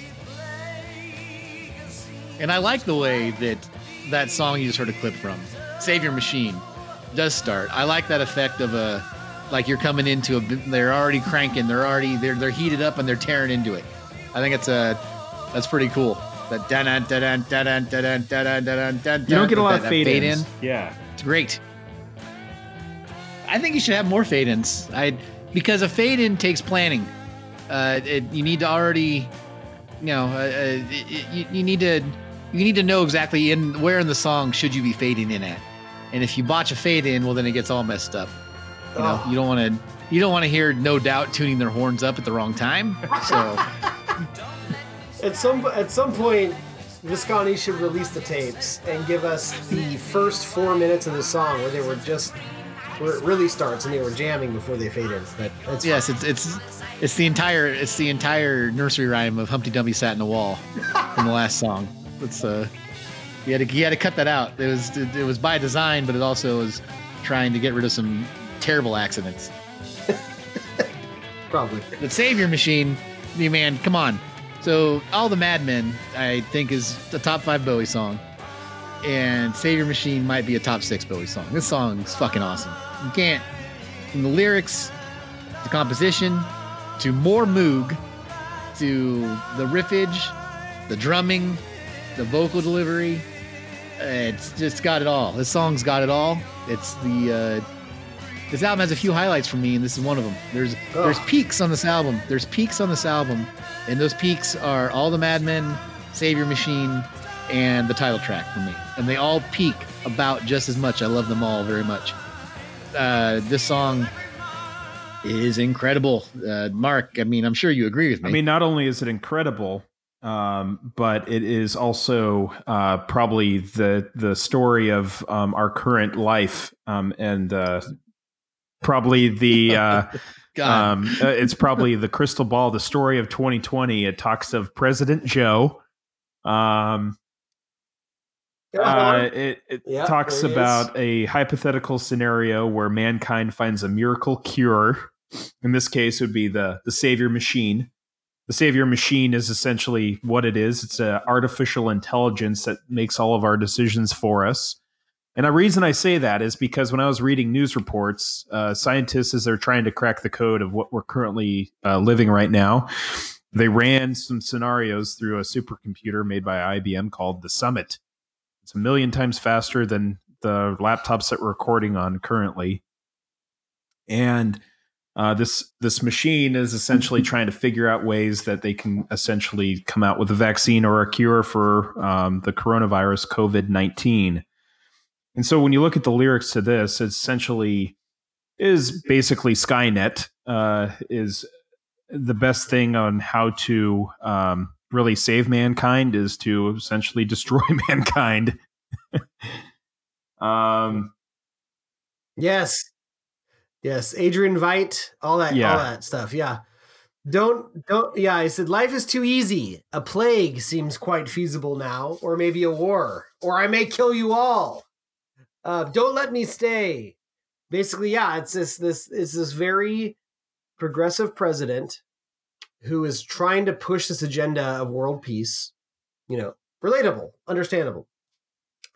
Um, and so, yeah, they get this artificial intelligence that can do that, but then the artificial intelligence gets bored and, or no, or rather, be, becomes aware that humans are bored. They're not meeting their potential, so he's going to inject a little chaos in their lives to, uh, like you said, destroy mankind to save mankind. They, uh, they needed a little uh, shot of adrenaline. Uh, it's great. I it's it, it, it, plays like a Doctor Who episode. It's uh, or a, a Twilight Zone episode. It's it's it's awesome. And uh, the music, I can't even think of a section that stands out to me, but it just it feels like the most layered song on here, the most forward thinking song on here with all the Moog work going on. Um, uh, I love this song. It's it's very curious. I enjoy it. Yeah, I'd say uh, lyrically, uh, again, this is another song where there's a warlock telling us a story um, in a cave with his orb. It reminds me also the whole story of the Savior Machine reminds me again. I've mentioned this. I, I, connected this book to another song on another album of which I can't remember which one it was. But again, this reminds me of uh, the Dark Tower, Book Three, with the city of Lud and the Yes. fucking supercomputer uh, that they have the, the riddles with. um, that's uh, it, it it it reminds me of uh, that damn train, and uh, yeah, the the the some of the vocal deliveries on it that remind me again of like a, a Dio or a, a metal band of that time. The the don't let me stay, don't let me stay. My logic says burn, so send me away. The way he's delivering that, I could picture Dio singing those exact same words with that exact same cadence. You know, that could definitely be. And then the uh, you know, the please don't believe in me, please disagree with me. The way he draws those out sounds like another Dio. I could you could take this song and you could somehow shift the planet and instead of joining Rainbow, uh, Ritchie Blackmore's Rainbow, uh, David Bowie joined Ritchie Blackmore's Rainbow, which was a band that had ridiculous, like classical uh, medieval times guitar and Rick Wakeman keyboards. And by ridiculous, I mean great. And I could definitely imagine this, like this version of Bowie would be singing on that album instead of Dio. It'd be perfect. The lyrics would be perfect too. Um, anyhow, uh, I, I think this track is awesome, man. I like that fade in is just uh, it fades into a, a rock. This rocks in progress, and uh, Woodmansey's drumming is uh, really he really gives he really pounds the skins on this one. Um, I I I I do not have enough uh, good things to say about it. I think it's just awesome. It's a it's a it's a it's a it's a rockin' uh, sci-fi metal song, and it's been covered by Redd Kross and the Melvins. That makes sense because Redd Kross and the Melvins tour together all the time. And they also, Redd Kross has shared band members with the Melvins, bass player. And they do a great live version of it, which I think is worth looking up. Uh, the story of President Joe through the prism of the Melvins is pretty cool. Oh, that's awesome. I don't want to like force any red pills down anybody's throat right now or blow any minds, but is it save your machine or save your machine?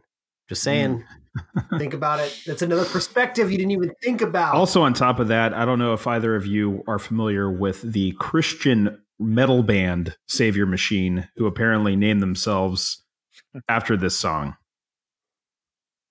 Did they read the Good lyrics? Yeah. They are from LA. They've been around since 1989, and apparently they have a following in Germany. But uh, Christian metal band Savior Machine. When you're googling that, make sure you put both into that, or you might find yourself. uh, God. yeah, I think I think this is definitely this is the def- devil. this is definitely one where you know that Bowie was um, invested in it. I I think he really is getting into this track. His his delivery is just uh, a strong part of the track is is is, is his delivery. Oh yeah. I, This is I don't good, think he his he didn't just- are weaved into this song. Yeah, he didn't just stroll into the studio on this one. And again, it's also Eric back to lyric, uh, Jesus, I can't talk. Lyrical content from the last album, of like your Cygnet Committees and your, you know, your songs about leadership gone awry. That's his bread and butter. And I would say it's another side to the same lyrical coin of the closing song on this album. Which is interesting you say that because on the German release of this track, they reprise the end of the, the intro of this song and they crossfade it into the end of the Superman. There you go. Beautiful. It's all tied together. beautiful. Uh, what's not tied together is uh, the narrator's pants in the next torrid, torrid song of lewd misconduct. She shook me cold. All right, you guys, get out your Robin Trower hour albums. Here we go.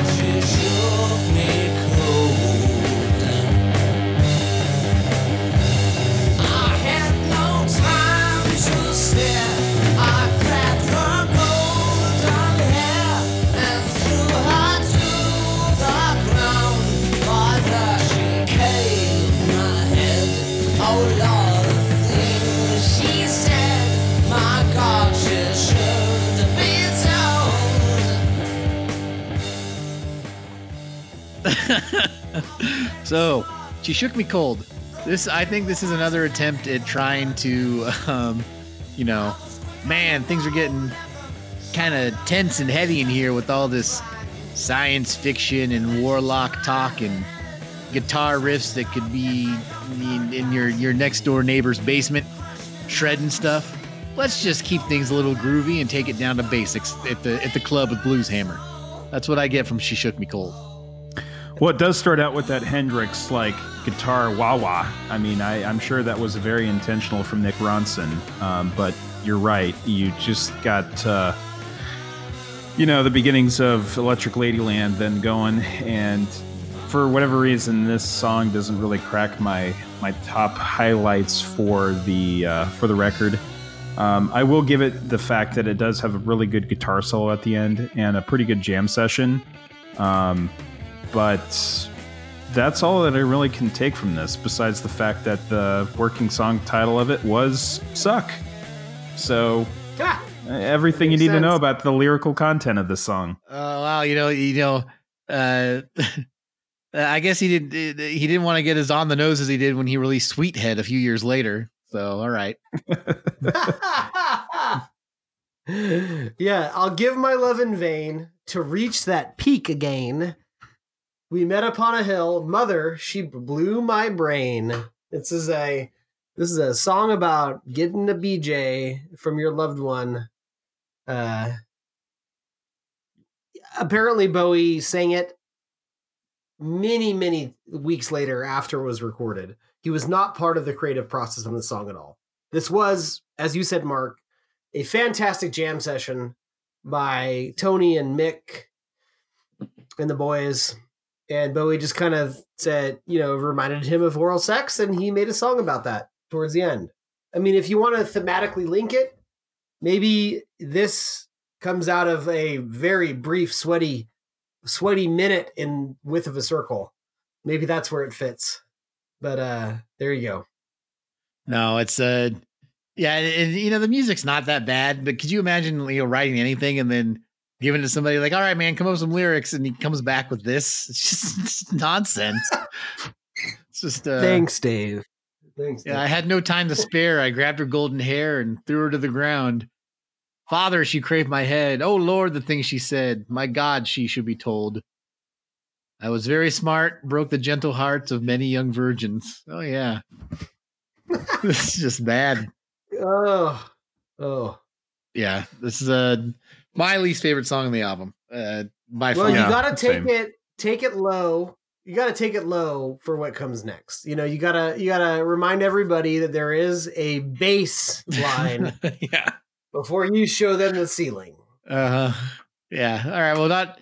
Yeah. There's a. It's a. It's a. It's a bluesy track, and there ain't nothing wrong with the blues, as you guys know from listening to our Let's Dance album.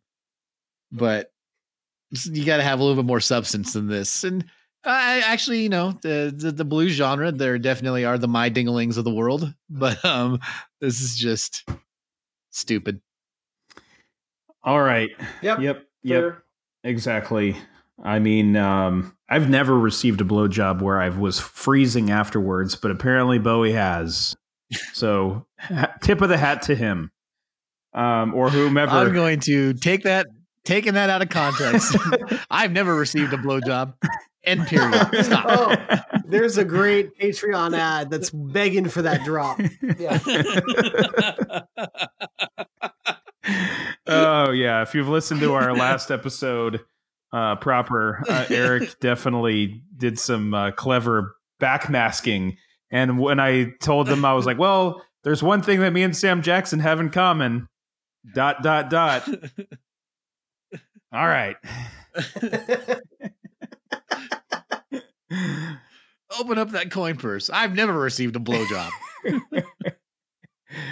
All right. Here we go. Did you Oh, get it boy. clean there, Eric? Because I'm sure that you'll be slicing and dicing. All right, here we go.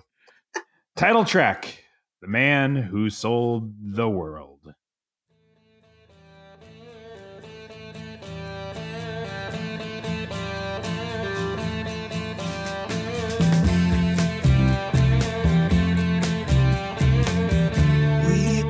Passed up on the stair. He spoke of was and when. Although I wasn't there, he said I was his friend, which came as some surprise.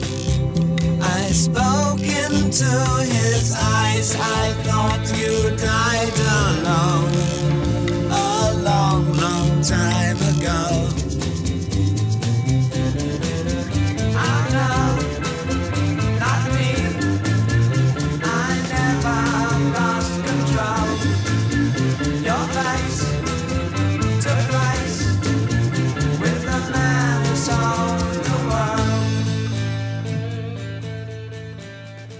There you go. The man who sold the world. A song so good, we just talked about Nirvana for 45 minutes in our last episode. You want to know something funny? I didn't know uh, this story came out in my research. Um, uh, but what I did like was that uh, Trent, or not Trent, god it, cut that out. Uh, Kurt Cobain was driving around in a car with his with Chad Channing, his drummer from Bleach, and Chad was playing uh, "Man Who Sold the World," and Kurt was like, "That's Bowie," because Bowie, I guess, was not cool at that time for grunge rockers, and uh, that was the first time that uh, that Kurt had heard that song. So, and he was shocked that Bowie could do something so good. Anyways, Uh, it sound, it sound, you know, you know, Kurt. The Kurt knew all about the Beatles because everybody knows about the Beatles except for Eric Anderson. But apparently, he needed to broaden his horizons there a little bit, and I'm glad he did.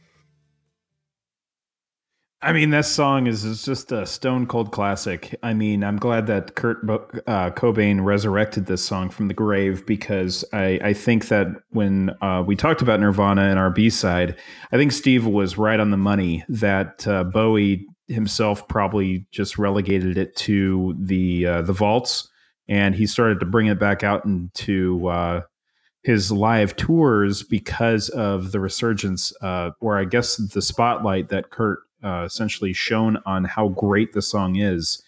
What I really like about yeah, sorry, can I can I can I sorry can I comment on just that live tour? You got it. really quick. Um, yeah, I it- what was interesting is that um he did resurrect it for the uh, Earth Earthling tour, eh, but he he changed it. He like sang the song over like a very minimalistic techno beat. Um, he totally changed it, which we'll talk about because it's on that uh, one of the new EPs that came out. But um, when I saw him at the Bridge Benefit concert, he played it with Reeves and Gail Ann Dorsey. They played it old school style, and it was like the one time during that era he played it the way it was recorded, um, which uh, was very special. Uh, once again, gonna brag about uh, one of the times I saw Bowie. Well, the two times that I saw Bowie, and I think that this the two times that Steve saw Bowie, he did play this um, basically straight up, no chaser. Um, so yeah, Nice. he he absolutely played it the way that I maybe with a little bit less kind of Latin flair, um, with the wood blocks, the maracas, um, and some instrument called the guiro. Um, but uh, that that iconic guitar riff, man, uh, put that in the space capsule and let the aliens hear that one. Oh, it's been sampled by the Living Legends, hip hop group from California. Great, great, great little song they do there. Oh yeah, no, definitely. If you can, uh, there's many covers of this, and we'll talk about more of them later. But since you did bring it up, that Living Legends, yeah, bring that man. They one of my favorite rock samples in a hip hop song. But uh, back, you know, back to the. Let's just get it out of the way. The, the, Nirvana version, I think it's on parallel with the original. Believe it or not. I'm not saying it's better, but I think it's just as good in a different way. I think that the Nirvana version, it's a it comes to the song from the same place, but it's it's it's it's it's from a parallel universe, but they st- it still gets to where it needs to be. And I think that the two versions are pretty similar to an extent until Kurt, in a genius move, because he knows he can't do it, he doesn't do the vocalization part at the end. He guitar solos it, and it's probably like one of my favorite Nirvana moments of all time is him doing the guitar solo where in place of David Bowie's vocals for Yeah. the, the outro. I mean, uh, not to cut you off there, but I think that um, when Johnny Cash famously covered Trent Reznor and Nine Inch Nails' uh, version of "Hurt," you know, Trent basically said, "Well, that belongs to Johnny Cash now." Um, I will 100% say that this song now belongs to Nirvana. I mean, it's hard to say, uh, but if you Google "The Man Who Sold the World," the top hit will be their Nir- Nirvana version over the David Bowie version because of that is how good that cover version is.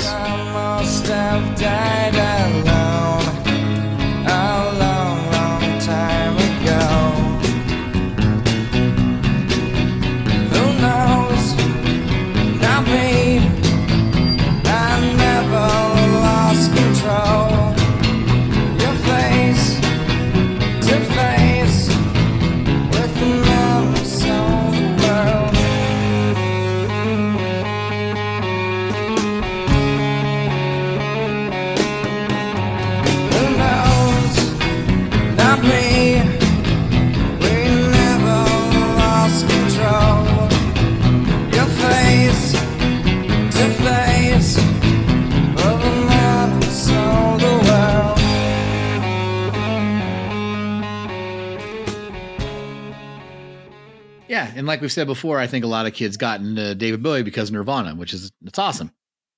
And uh yeah, no, their their version of that. I mean, we did a we did a top five Nirvana songs because of how good that version of that song is. You know, we tying it to our show. Um, yeah, I I uh, I I love their version of this track. And again, we've not to beat a dead horse here, but Unplugged album and all is a perfect live album. Great live album. Go listen to it if you haven't. I know you have. It'd be ridiculous if you haven't listened to it before. But uh I mean, Eric, we'll we'll get back to David Bowie's version in a minute. You uh you love that that Nirvana version, right? Oh, it's fantastic. Yeah, and and because I was in when I first saw Bowie it was with Nine Inch Nails, but my first love, my first band was Nirvana, and that just this song was by David Bowie. Like that that like was my first clue that like oh shit, I should be paying attention to David Bowie. Like that was my first real clue about that. So um obviously the Nirvana version is amazing and it's probably why I was so open to enjoying David Bowie uh, by the time I finally finally got to see him. Yeah. Actually, yeah, that so let's get back to David Bowie now. That guitar riff. That guitar riff is something. That's uh I guess that I think Miss Mick Ronson wrote that. And I don't think he gets enough credit for some of the you know, the, most classic rock moment music, rock music moments he's come up with. That's definitely up there with one of them. That uh, that that, I, that iconic Middle Eastern sounding guitar lick is just, just something. It's a you It's hear funny- it instantly. You're you're invested as soon as you hear it. Uh, the uh, the Bridge Benefit concert version is almost the same, except Reeves Gabrels is playing through a effect box that makes it sound like a sitar. of course, Of course it is. but yeah, yeah. uh, As far as being Middle Eastern sounding, you're absolutely right. Well, that's a, you know, this song is very, uh, it is very worldly. It is very uh, uh, ethereal and and it it also again gets to that this album has like a feel of a science fiction novel or a fantasy novel. Again, this track just sounds like you could be roaming the desert in the gunslinger, and you come and you meet the man who sold the world, or you meet yourself and you're speaking to yourself, or the angel talking to the devil, whatever it is the the lyrical content matches the music so well in painting a picture of having an encounter in a desert or some such of that nature. It's it's absolutely perfect. A perfect song. It sure is. Steven, tell me about some of their cover versions of this song. Well, there's the um well actually before I do that, Mark. Eric, talk about the lyrics more. because this, This- this is this definitely one- a, a lyric wild song, I think. It's uh Oh, I, I, I, I copied and pasted just the entire lyrics of the song for this one because yeah, it's it's a buffet. Um, we passed upon the spare the stair. We spoke of when and where. Although I wasn't there, he said I was his friend. Um, there's a lot of ways to take this song, and I but I think the most obvious is that it's it's like new Bowie talking to young Bowie, like like uh, D- Deram years Bowie um, or even uh, what Bowie wanted to be talking to who he was now. Like either way, there's a future Bowie and a past Bowie having a conversation. Um, I thought you died alone along like basically like this could be looked at as the crux uh, between the folk Bowie uh, and the the glam Ziggy Ziggy Bowie, like the character Bowie. You know, I thought you died a long, long time ago. Um, oh no, not me. I never lost control. That's always been a thing for Bowie. Is like he's always got to be kind of in control control of his persona and his his trajectory. Um, and uh, I guess it also that also ties into uh, you know, changes and metamorphosis and the the uh, topics he goes back to time and time again with his in his catalog. Right. And I and I think you can look at it like that, especially when he gets to like I gaze the gazeless stare at all the millions here. We must have died alone a long, long time ago. Just kind of like he could tell the fame was coming and that that kind of like that crushing animal that fame is. he could he could sense that. But I think you could also read into this as being as looking into like gods and angels as he does on this album. You could look at that as well, um, or also like the folklore of doppelgangers and um, you know when one person has lost their mind, a doppelganger ganger essentially replaces them. Um, yeah, it's it's a it's a lyrically rich song, and you can follow the story, you can follow the music, and it never feels like a rock opera song. It doesn't feel like the music is secondary. They're intertwined as both being equals in this this track. It's great. Well, you, and in the way you describe the lyrics, I think it, makes the um the out the outro where he does the vocalizations, uh, the oh, like really uh, an all time top haunted David Bowie moment. It sounds beautiful, but it kind of sounds haunted, almost like he's having a realization that things are gonna, you know, this is it. This is a, I'm on the doorstep of whatever I'm, tr- you know, I've been trying to become an artist that's known for his music. I'm on that. I'm on the precipice of it. Is this really what I want? And then, kind of like if you're in an H.P. Lovecraft book and you see the thing that you just it's so insane it cracks your mind. The howling there at the end of it kind of is like, up, his mind is cracked, and it ties ties together well with the lyricism. Um, True. yeah, it's it's a it's, it's a strange just a, the song between the the worldly musicianship with the lyrics and tied in with the other songs in the album that kind of have some of the same themes. It definitely is perfection. It's a chef's kiss, five out of five. Hooray.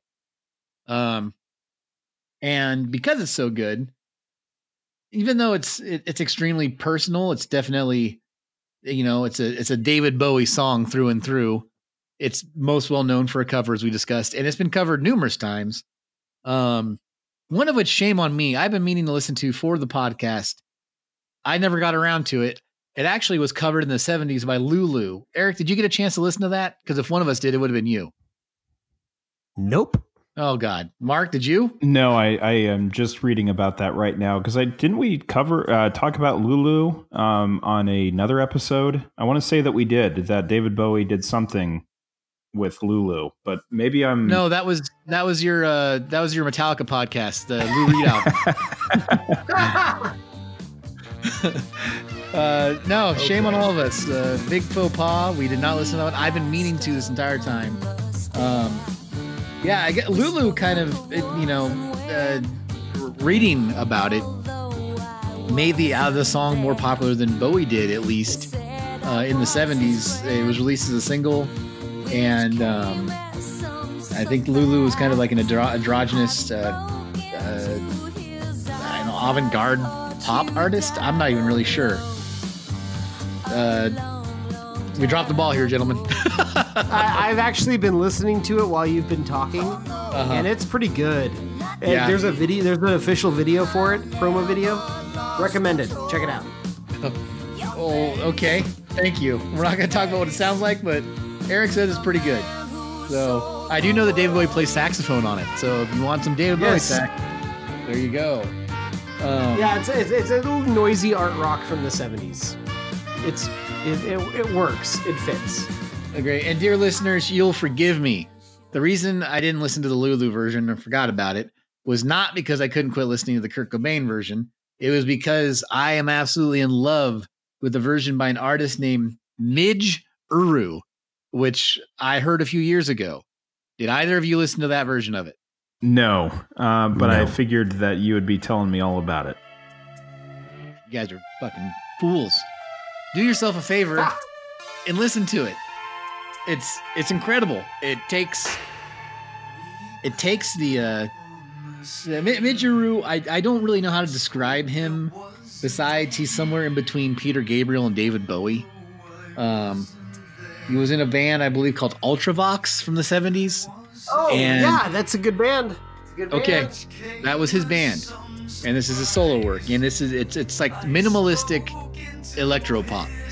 It's like if Gary Numan dialed down the theatrics and dialed up the being a robot, and um, we've talked about the sci-fi elements on this album, the fantasy elements. Midge Ure's version of it is almost like if you took this song and then you put it through Tron or HAL. It still has this cold sci-fi element to it, but coming from a different place. It, it, it's now all of a sudden it's like a Philip K. Dick thing instead of a uh, you know Lord of the Rings uh, uh, gunslinger thing. Oh, it's good. I I just listened to it like a clip. You're absolutely Oh. right. Uh, Yeah, maybe maybe maybe maybe maybe the like the five times I probably sent you this fucking song via text message, you could listen to it then. Uh, True. it, it's, uh, it's Ultravox Ultravox deserves their place in new wave history. They're fantastic, and uh, that was cool. I'm gonna have to listen to more of that. I'm gonna have to digest that. I suggest both of you listen to it tonight before you go to bed. It's incredible.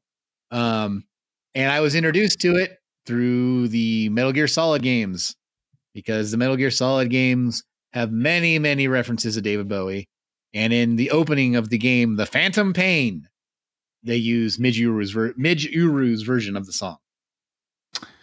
Awesome. Yeah, no, I'll be definitely putting that on my to-do list. That's uh that's that's good stuff. I'm glad that you are giving such a glowing recommendation. So, no, I'll I'll be sure to not only dig into that but maybe some Ultravox as well. Good stuff. Yeah, and there's more. There's more covers of it out there, um, but those are the ones that I felt were, were worth mentioning. Well, excellent. Uh, so I think we should close out this album talk with uh, the last track, which is the Supermen.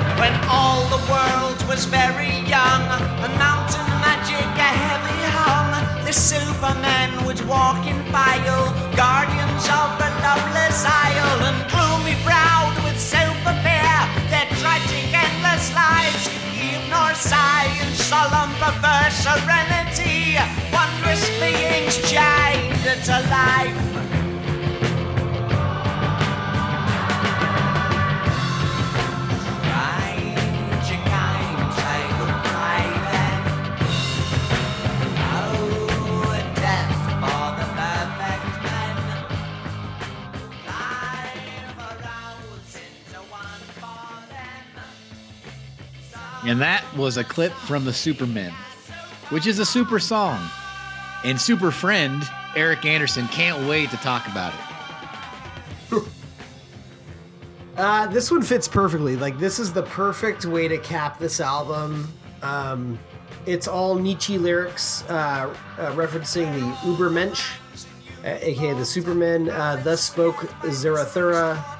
Um, just the idea that um, the, these gods, these old gods, these almost almost like H.P. Lovecraft, like ancient gods.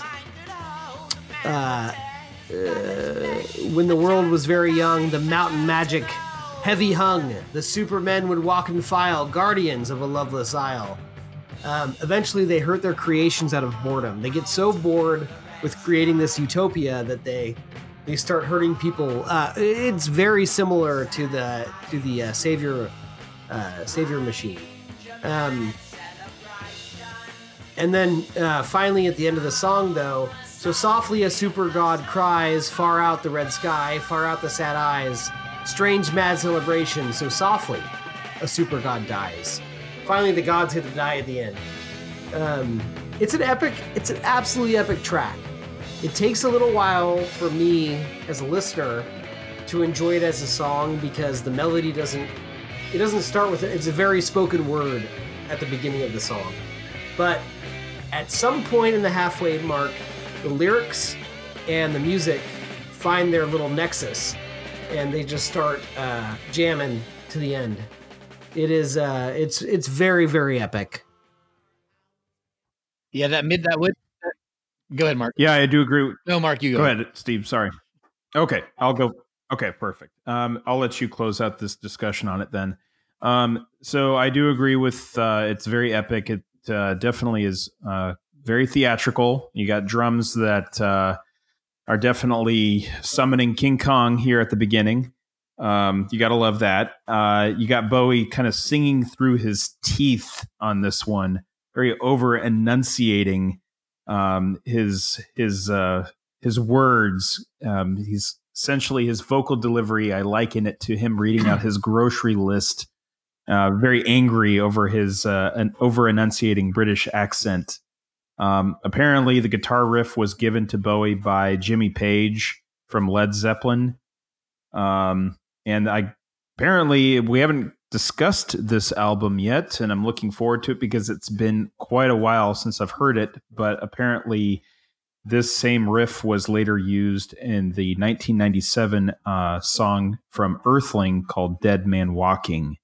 Um, those are my only little tidbits on this one. I, I do like this song, but it's not one that uh, the theatricality of it all uh, sort of takes me out of it because of you know some of the stronger songs that were on this album that had a little bit more of a flow and melody to them. But I do appreciate it for its artistic, um, I guess, uh, reaches that it's trying to execute on. Stephen, what what do you think about this? well, first, one? because I want to remain on brand tonight. A theme I've been having is that when we're done talking about a song, I'm going to talk about that song again.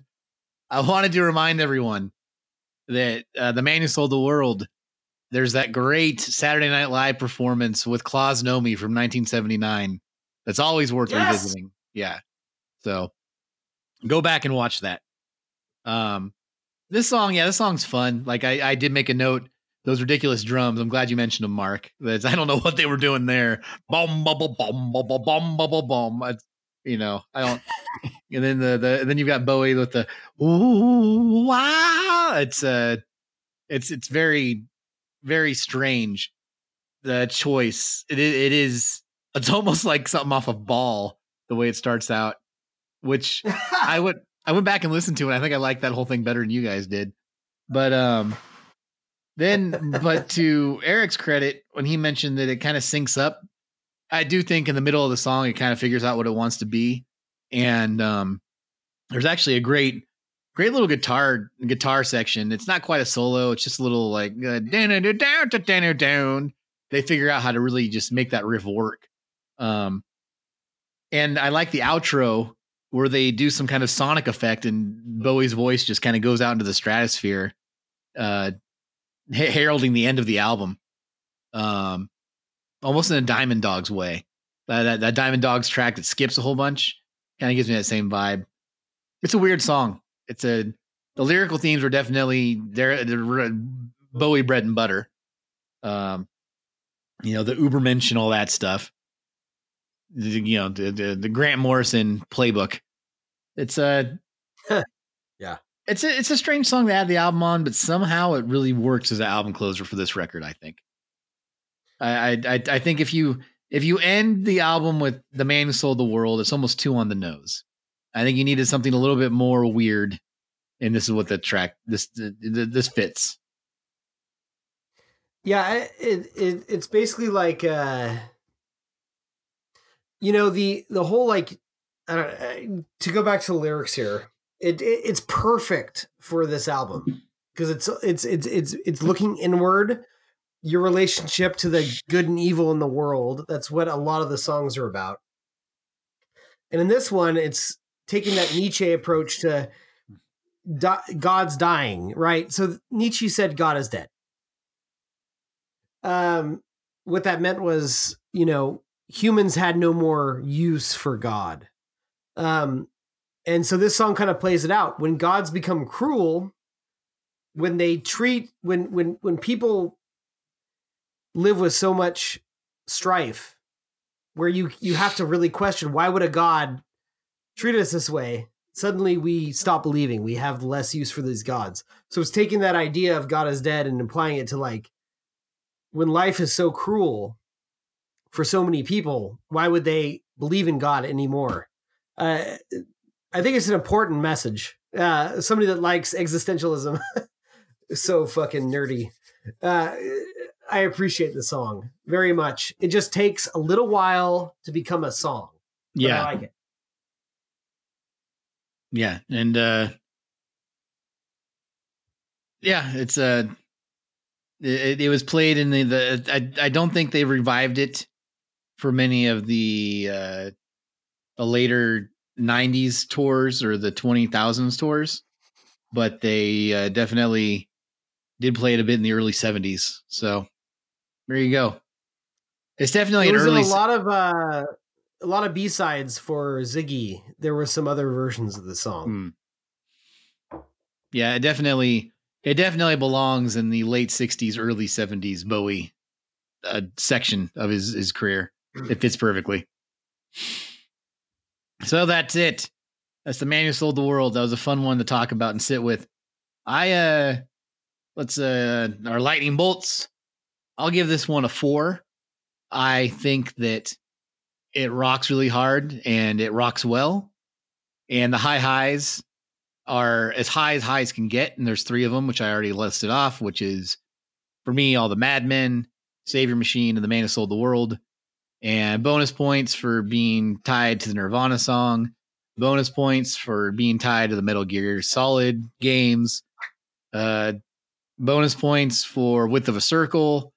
Uh, it's a really good record. Uh, the low the low points, you know, Black Country Rock is ridiculous, and then that uh that sex jam is just absolutely nonsense and yeah but those you can't you know it's a it has a it's still uh, it's uh, two-thirds of the album is damn near perfect in my opinion. So real good time real fun and somehow strangely a good record for the the world we're in right now. Like this this exact moment this record just sounded like it made sense to me. It just sounded like yep it makes sense for listening to this album right now.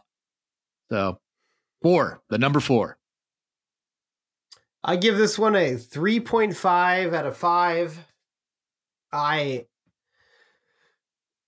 was so impressed by it. I going into it was blind for the most part and I found it very intellectually stimulating and the music just rocks so hard. But when I'm in a Bowie mood, that's not necessarily the sound that's in my head uh, because he was so not involved in the production and the sound the sound of this album. Um, and and for that, I'm not trying to discredit how good it rocks. This album rocks. It's just not Bowie's sound. He's he's not a, he's it's not his input. Um, and and props to the band. I mean, Ronson and Visconti could have made a metal band that was legendary. They were. It, this is by far the hardest Bowie album. Like it's hard. It's it is a hard, chunky album. I, I enjoy it. Um, I would say the low lows are not unlistenable, but uh, I just can't give it a four because the, the the lowest songs on my four albums are still better than the uh, the couple tracks on this that are that are that are not the best. So, but I but I enjoy it and I was super impressed by it. So I uh, agree with Steven on this one. My lightning bolt ranking is uh, a four. Um, I feel that this album has stronger parts than it does have weaker parts, and even on the weakest parts, um, I still get some semblance of enjoyment out of them. Um, big highlights for me is not only the title track, but Width of a Circle, all of the Mad Men. Uh, I actually do enjoy some of that swagger on Black Country Rock. After all, um, Savior Machine, and that's about it. Superman um, and shook, she shook me cold. She shook me cold is my least favorite. Um, Running Gun Blues uh, doesn't really do a whole lot for me in terms of uh, where it hangs with the rest of uh, the strong uh, tracks that are rest on this album. And then Superman, um, I do appreciate it, but it's not necessarily my style of Bowie that I I, I prefer. Um, I do like more of the melody and the song craft and the arrangement uh, on some of his more classic songs. Um, but in terms of where it hangs in my rankings. I, I feel that it is one of his more stronger records. I feel that it is his first strongest record. Yeah. If you kind of look yes, at yeah, chronological. absolutely. Um, yeah. So, um, highly enjoyable album, extremely easy to listen to and um, really get excited about. Um, because I feel that this is really laying down the, the blueprints about uh, all what is yet to come. So, strong four out of four out of five for me. Um, I feel this is a great, great effort. Uh, with that, is there any B sides um, that we need to be discussing? Because I'll just go ahead and preemptively say I did not. Uh, I did not listen to any of the B sides. you're you're you're fine. Um, pretty much the only B sides were five songs, an EP worth of Arnold Corns. Now, we talked about Ar- Arnold Corns. It was the Yeah, I think David we. Bowie think- side project. I think we talked about those actual songs too. Fairly certain we did. We we talked about all of them except for the one the one that was not on any other album was Frightening Lightning. And I only bring it up. You I think it's lightning frightening, but Oh, go for it. Oh Yeah. shit, you're right. Lightning frightening. Why did I write that backwards? That's bizarre. Um you can go listen to it. There's a lot of great harmonica playing. It's whatever. Um but what I think is interesting is that if you go listen to the band Crazy Horse, who would end up being Neil Young's backing band, their uh, their song "Dirty Dirty" uh, from the same year is the exact same chord progression as this song. It's a, it- it's you can tell that they just were jamming on "Dirty Dirty," and uh, that became "Frightening Lightning." Anyways, it's an interesting. Uh, once again, I'll use the word nexus. Uh, but you, we've already talked Arnold Corns. There's not a lot to talk about B-sides. That, that's it.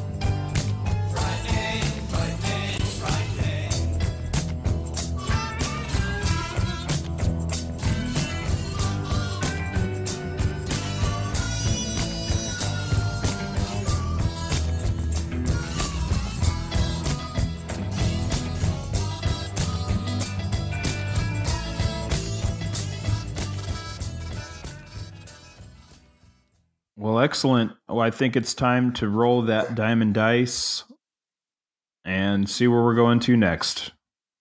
All right, you got you got the dice, Eric. That's right. What's oh next? man, we're down. So it could, we're getting to the strange bedfellow albums. I'm hoping for uh let's see. I hope it's gonna be let's do Young Americans. I'm I'm thinking Young Americans. Let's see. Tell me what we got. Three. Three is Aladdin Sane.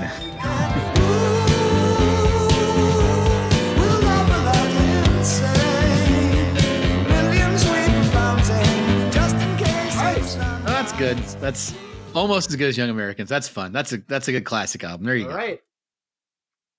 Yeah. So, uh, Eric rolled a three, which uh, when we uh, renumbered, God damn it! Quit rest- explaining. the Quit explaining the, albums- math. Just, God, it just sounds. All right. sounds like nonsense when you All say right. it out loud. Okay. So Eric rolled a three, which equals to uh, Bowie's sixth album, which is Aladdin Sane. Uh, so we're gonna do Aladdin Sane on our next proper episode, and whatever these guys want to come up with for a B side, we may do that first. Well, Um, that's got to be raw power. There you go. Oh, cool. Yeah, we'll listen to uh, Raw Power. That's fun. We'll do another Iggy Pop. Yeah. There, there we go. And then, uh, all right. Yep. Now we know what we're gonna do. Let's. Excellent. All let's go. That was fun. That was fun. A deep dive, and I'm looking for. I've now. Aladdin Sane is the exact same situation I've been in with this album. I've not given it a run through, so total blind spot for me. Excited. All right, perfect. Uh, well, guys, it's always been a pleasure. Um, and for all you listeners out there, please stay safe. Wash your hands, don't touch your face. And we hope that we brought you closer to Pod. We never lost control. You're face to face with the man who sold the world. Oh no, not me. I never lost control. Your face to face with the man's soul. The world.